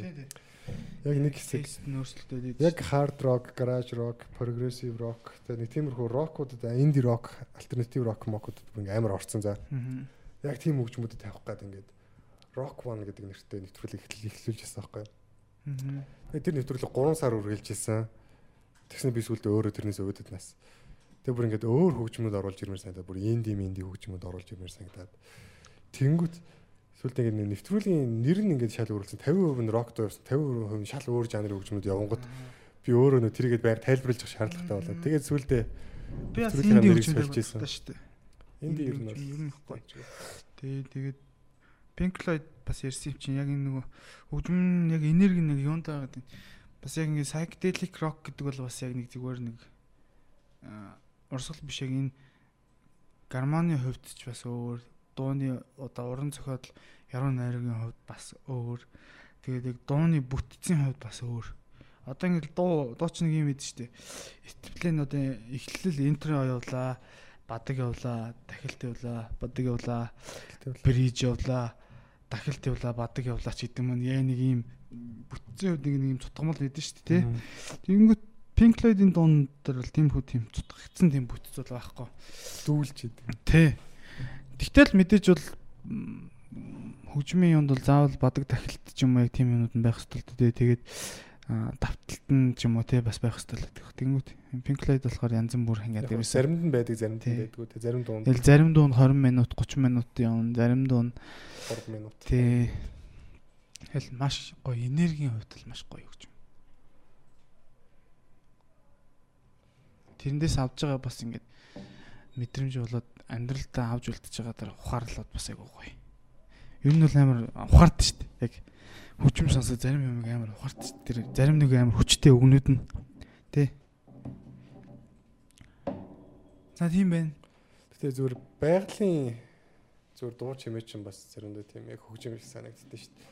Одоо артистууд өөрийгөө илэрхийлж байгаа ш тэрэн шиг байгаль зүгээр илэрхийлж байгаа яг тэр чигтээ байж байгаа шүү дээ. Тий, тий, яг зөв. Зүгээр л шоу юм байна, гол гарах юм байна, Тий. хүмүүс нь юм байна гэдэг шиг. За за тэгээд хөгжмийн тухай сайхан Ярьлаа. ярьлаа. Подкаст бас бас орж гарсан сайхан подкаст боллоо. Аа манай өнөөдрийн зочноор EB Comedy Club-ийн одоо хамгийн отхон болсон баг. Хамгийн отхон нь юу лөө дахиад хүнж ихсэн үү? Мэдгүй нэстэ мэдгүй. Би ямар ч гэсэн сүйлдэлж их. Хамгийн отхон гишүүн Баска одоо оролцлоо. Тэгээд ирж ярилцсан баярлалаа. Тэгээд биднийг одоо байнга сонсож байгаад бас бити сонсогчдод баярлалаа. Манай нэг бити сонсогч сонс подкастын сонсогчдыг Тий. бити сонсогчд гэдэг. Тэгээд манайхаа нэр iTunes дээр гоё ревю сонс. өгөөрэй бид нэр тавт байгаа юм бэлээ. Гэтэ яг манай подкаст ч өөрөө эхлээд бараг сар болж байгаа л подкаст. Тэнгүүд iTunes-ийн тавт орсон явж байгаа. Монгол подкастнуудаас уу? Тий. Nice. Тэгээ нөө unlock сэхэт ингээд айгууг сонсч ирсэн подкастын дээр аа. гарсан бэлээ. Тэгэхээр бас айгуу урамшиж байна. Амжилттай байна тий. Манайхан тэгээд улам сайн ревю хийгээрэй. Бидний нууц подкастыг Тий. ялцгаая. Гэхдээ энэ нөгөө нэг юу байгаа зү Одоо ямар нэг юмд баригдахгүй ямар нэгэн тийм юу биш зүгээр л ингээл залуучууд цуглаал сайхан импрессацаараа тий яг орсон харагдсан яг өнөөдөр юу болж байгаа талаар яриад ингээд янгатас нэг зүгээр ингийн үед сонсоод л агай хөөрхөн. Тий, Тэгэхээр эндээс бол ямар нэгэн боловсрал бөгөөд мэдлэг олж авахгүй шүү зүгээр л цаг өнгөрөөх тий нөхцөх Зугаатай. Зугаатай бас яг бас мэдлэг олоо л байгаа юм л да. Ер нь яг бага хэмжээний ирж байгаа зочдууд бас өөр өөр юм ярьж гин. Бид гур бас өөр өөр юм ярьж гин. Тэгээ бас хүмүүс бас хэрэгтэй юм гараад байгаа юм байлаа. Тэгээ яг нэгт зүгээр яг орсон ороогүй бид нар бол хийдгээрээ хийсээр байх болно. Гэхдээ нэгт орж үзмээр байна. Тэгээ дараачийн зочноор бол бидний нууц подкастыг оруулахаар төлөвлөсөн байгаа. бидний ч ямар подкаст юм мэдгүй шүү. Бас яг гараад нэг сар гарна л болж байгаа. Тэгэхээр нэ одоо iTunes-ийн нэгт орсон байгаа. Сэндэр номоо 2. Аа ха ха ха. Тэгэхээр Аа, дараагийн подкастыг хүлээвэн сонсцоогоорой. би тэр хоёрын подкастэнд ормоор байна. Аа. Чи ер нь орох байхаа. Yes. За за тэгээд юм амар ярих дуртай шүү. Тэгээд өөр подкастууд сонсчихвол намайг өсөрөөрэй. манай маркетинг За, би угаасаа маркетингийн мэрэгчлээ бас. А тийм үү. Тий, санхүү эдийн засгийн одоо их сургууль болсон маркетингаар төгссөн байдیں۔ За одоо төгсөж хөө. За төгсгий. За тэгээд дараагийн 7 хоногт уулзцгаая бүгдээрээ. Bye see you. See you биш дараа уулзцгаая.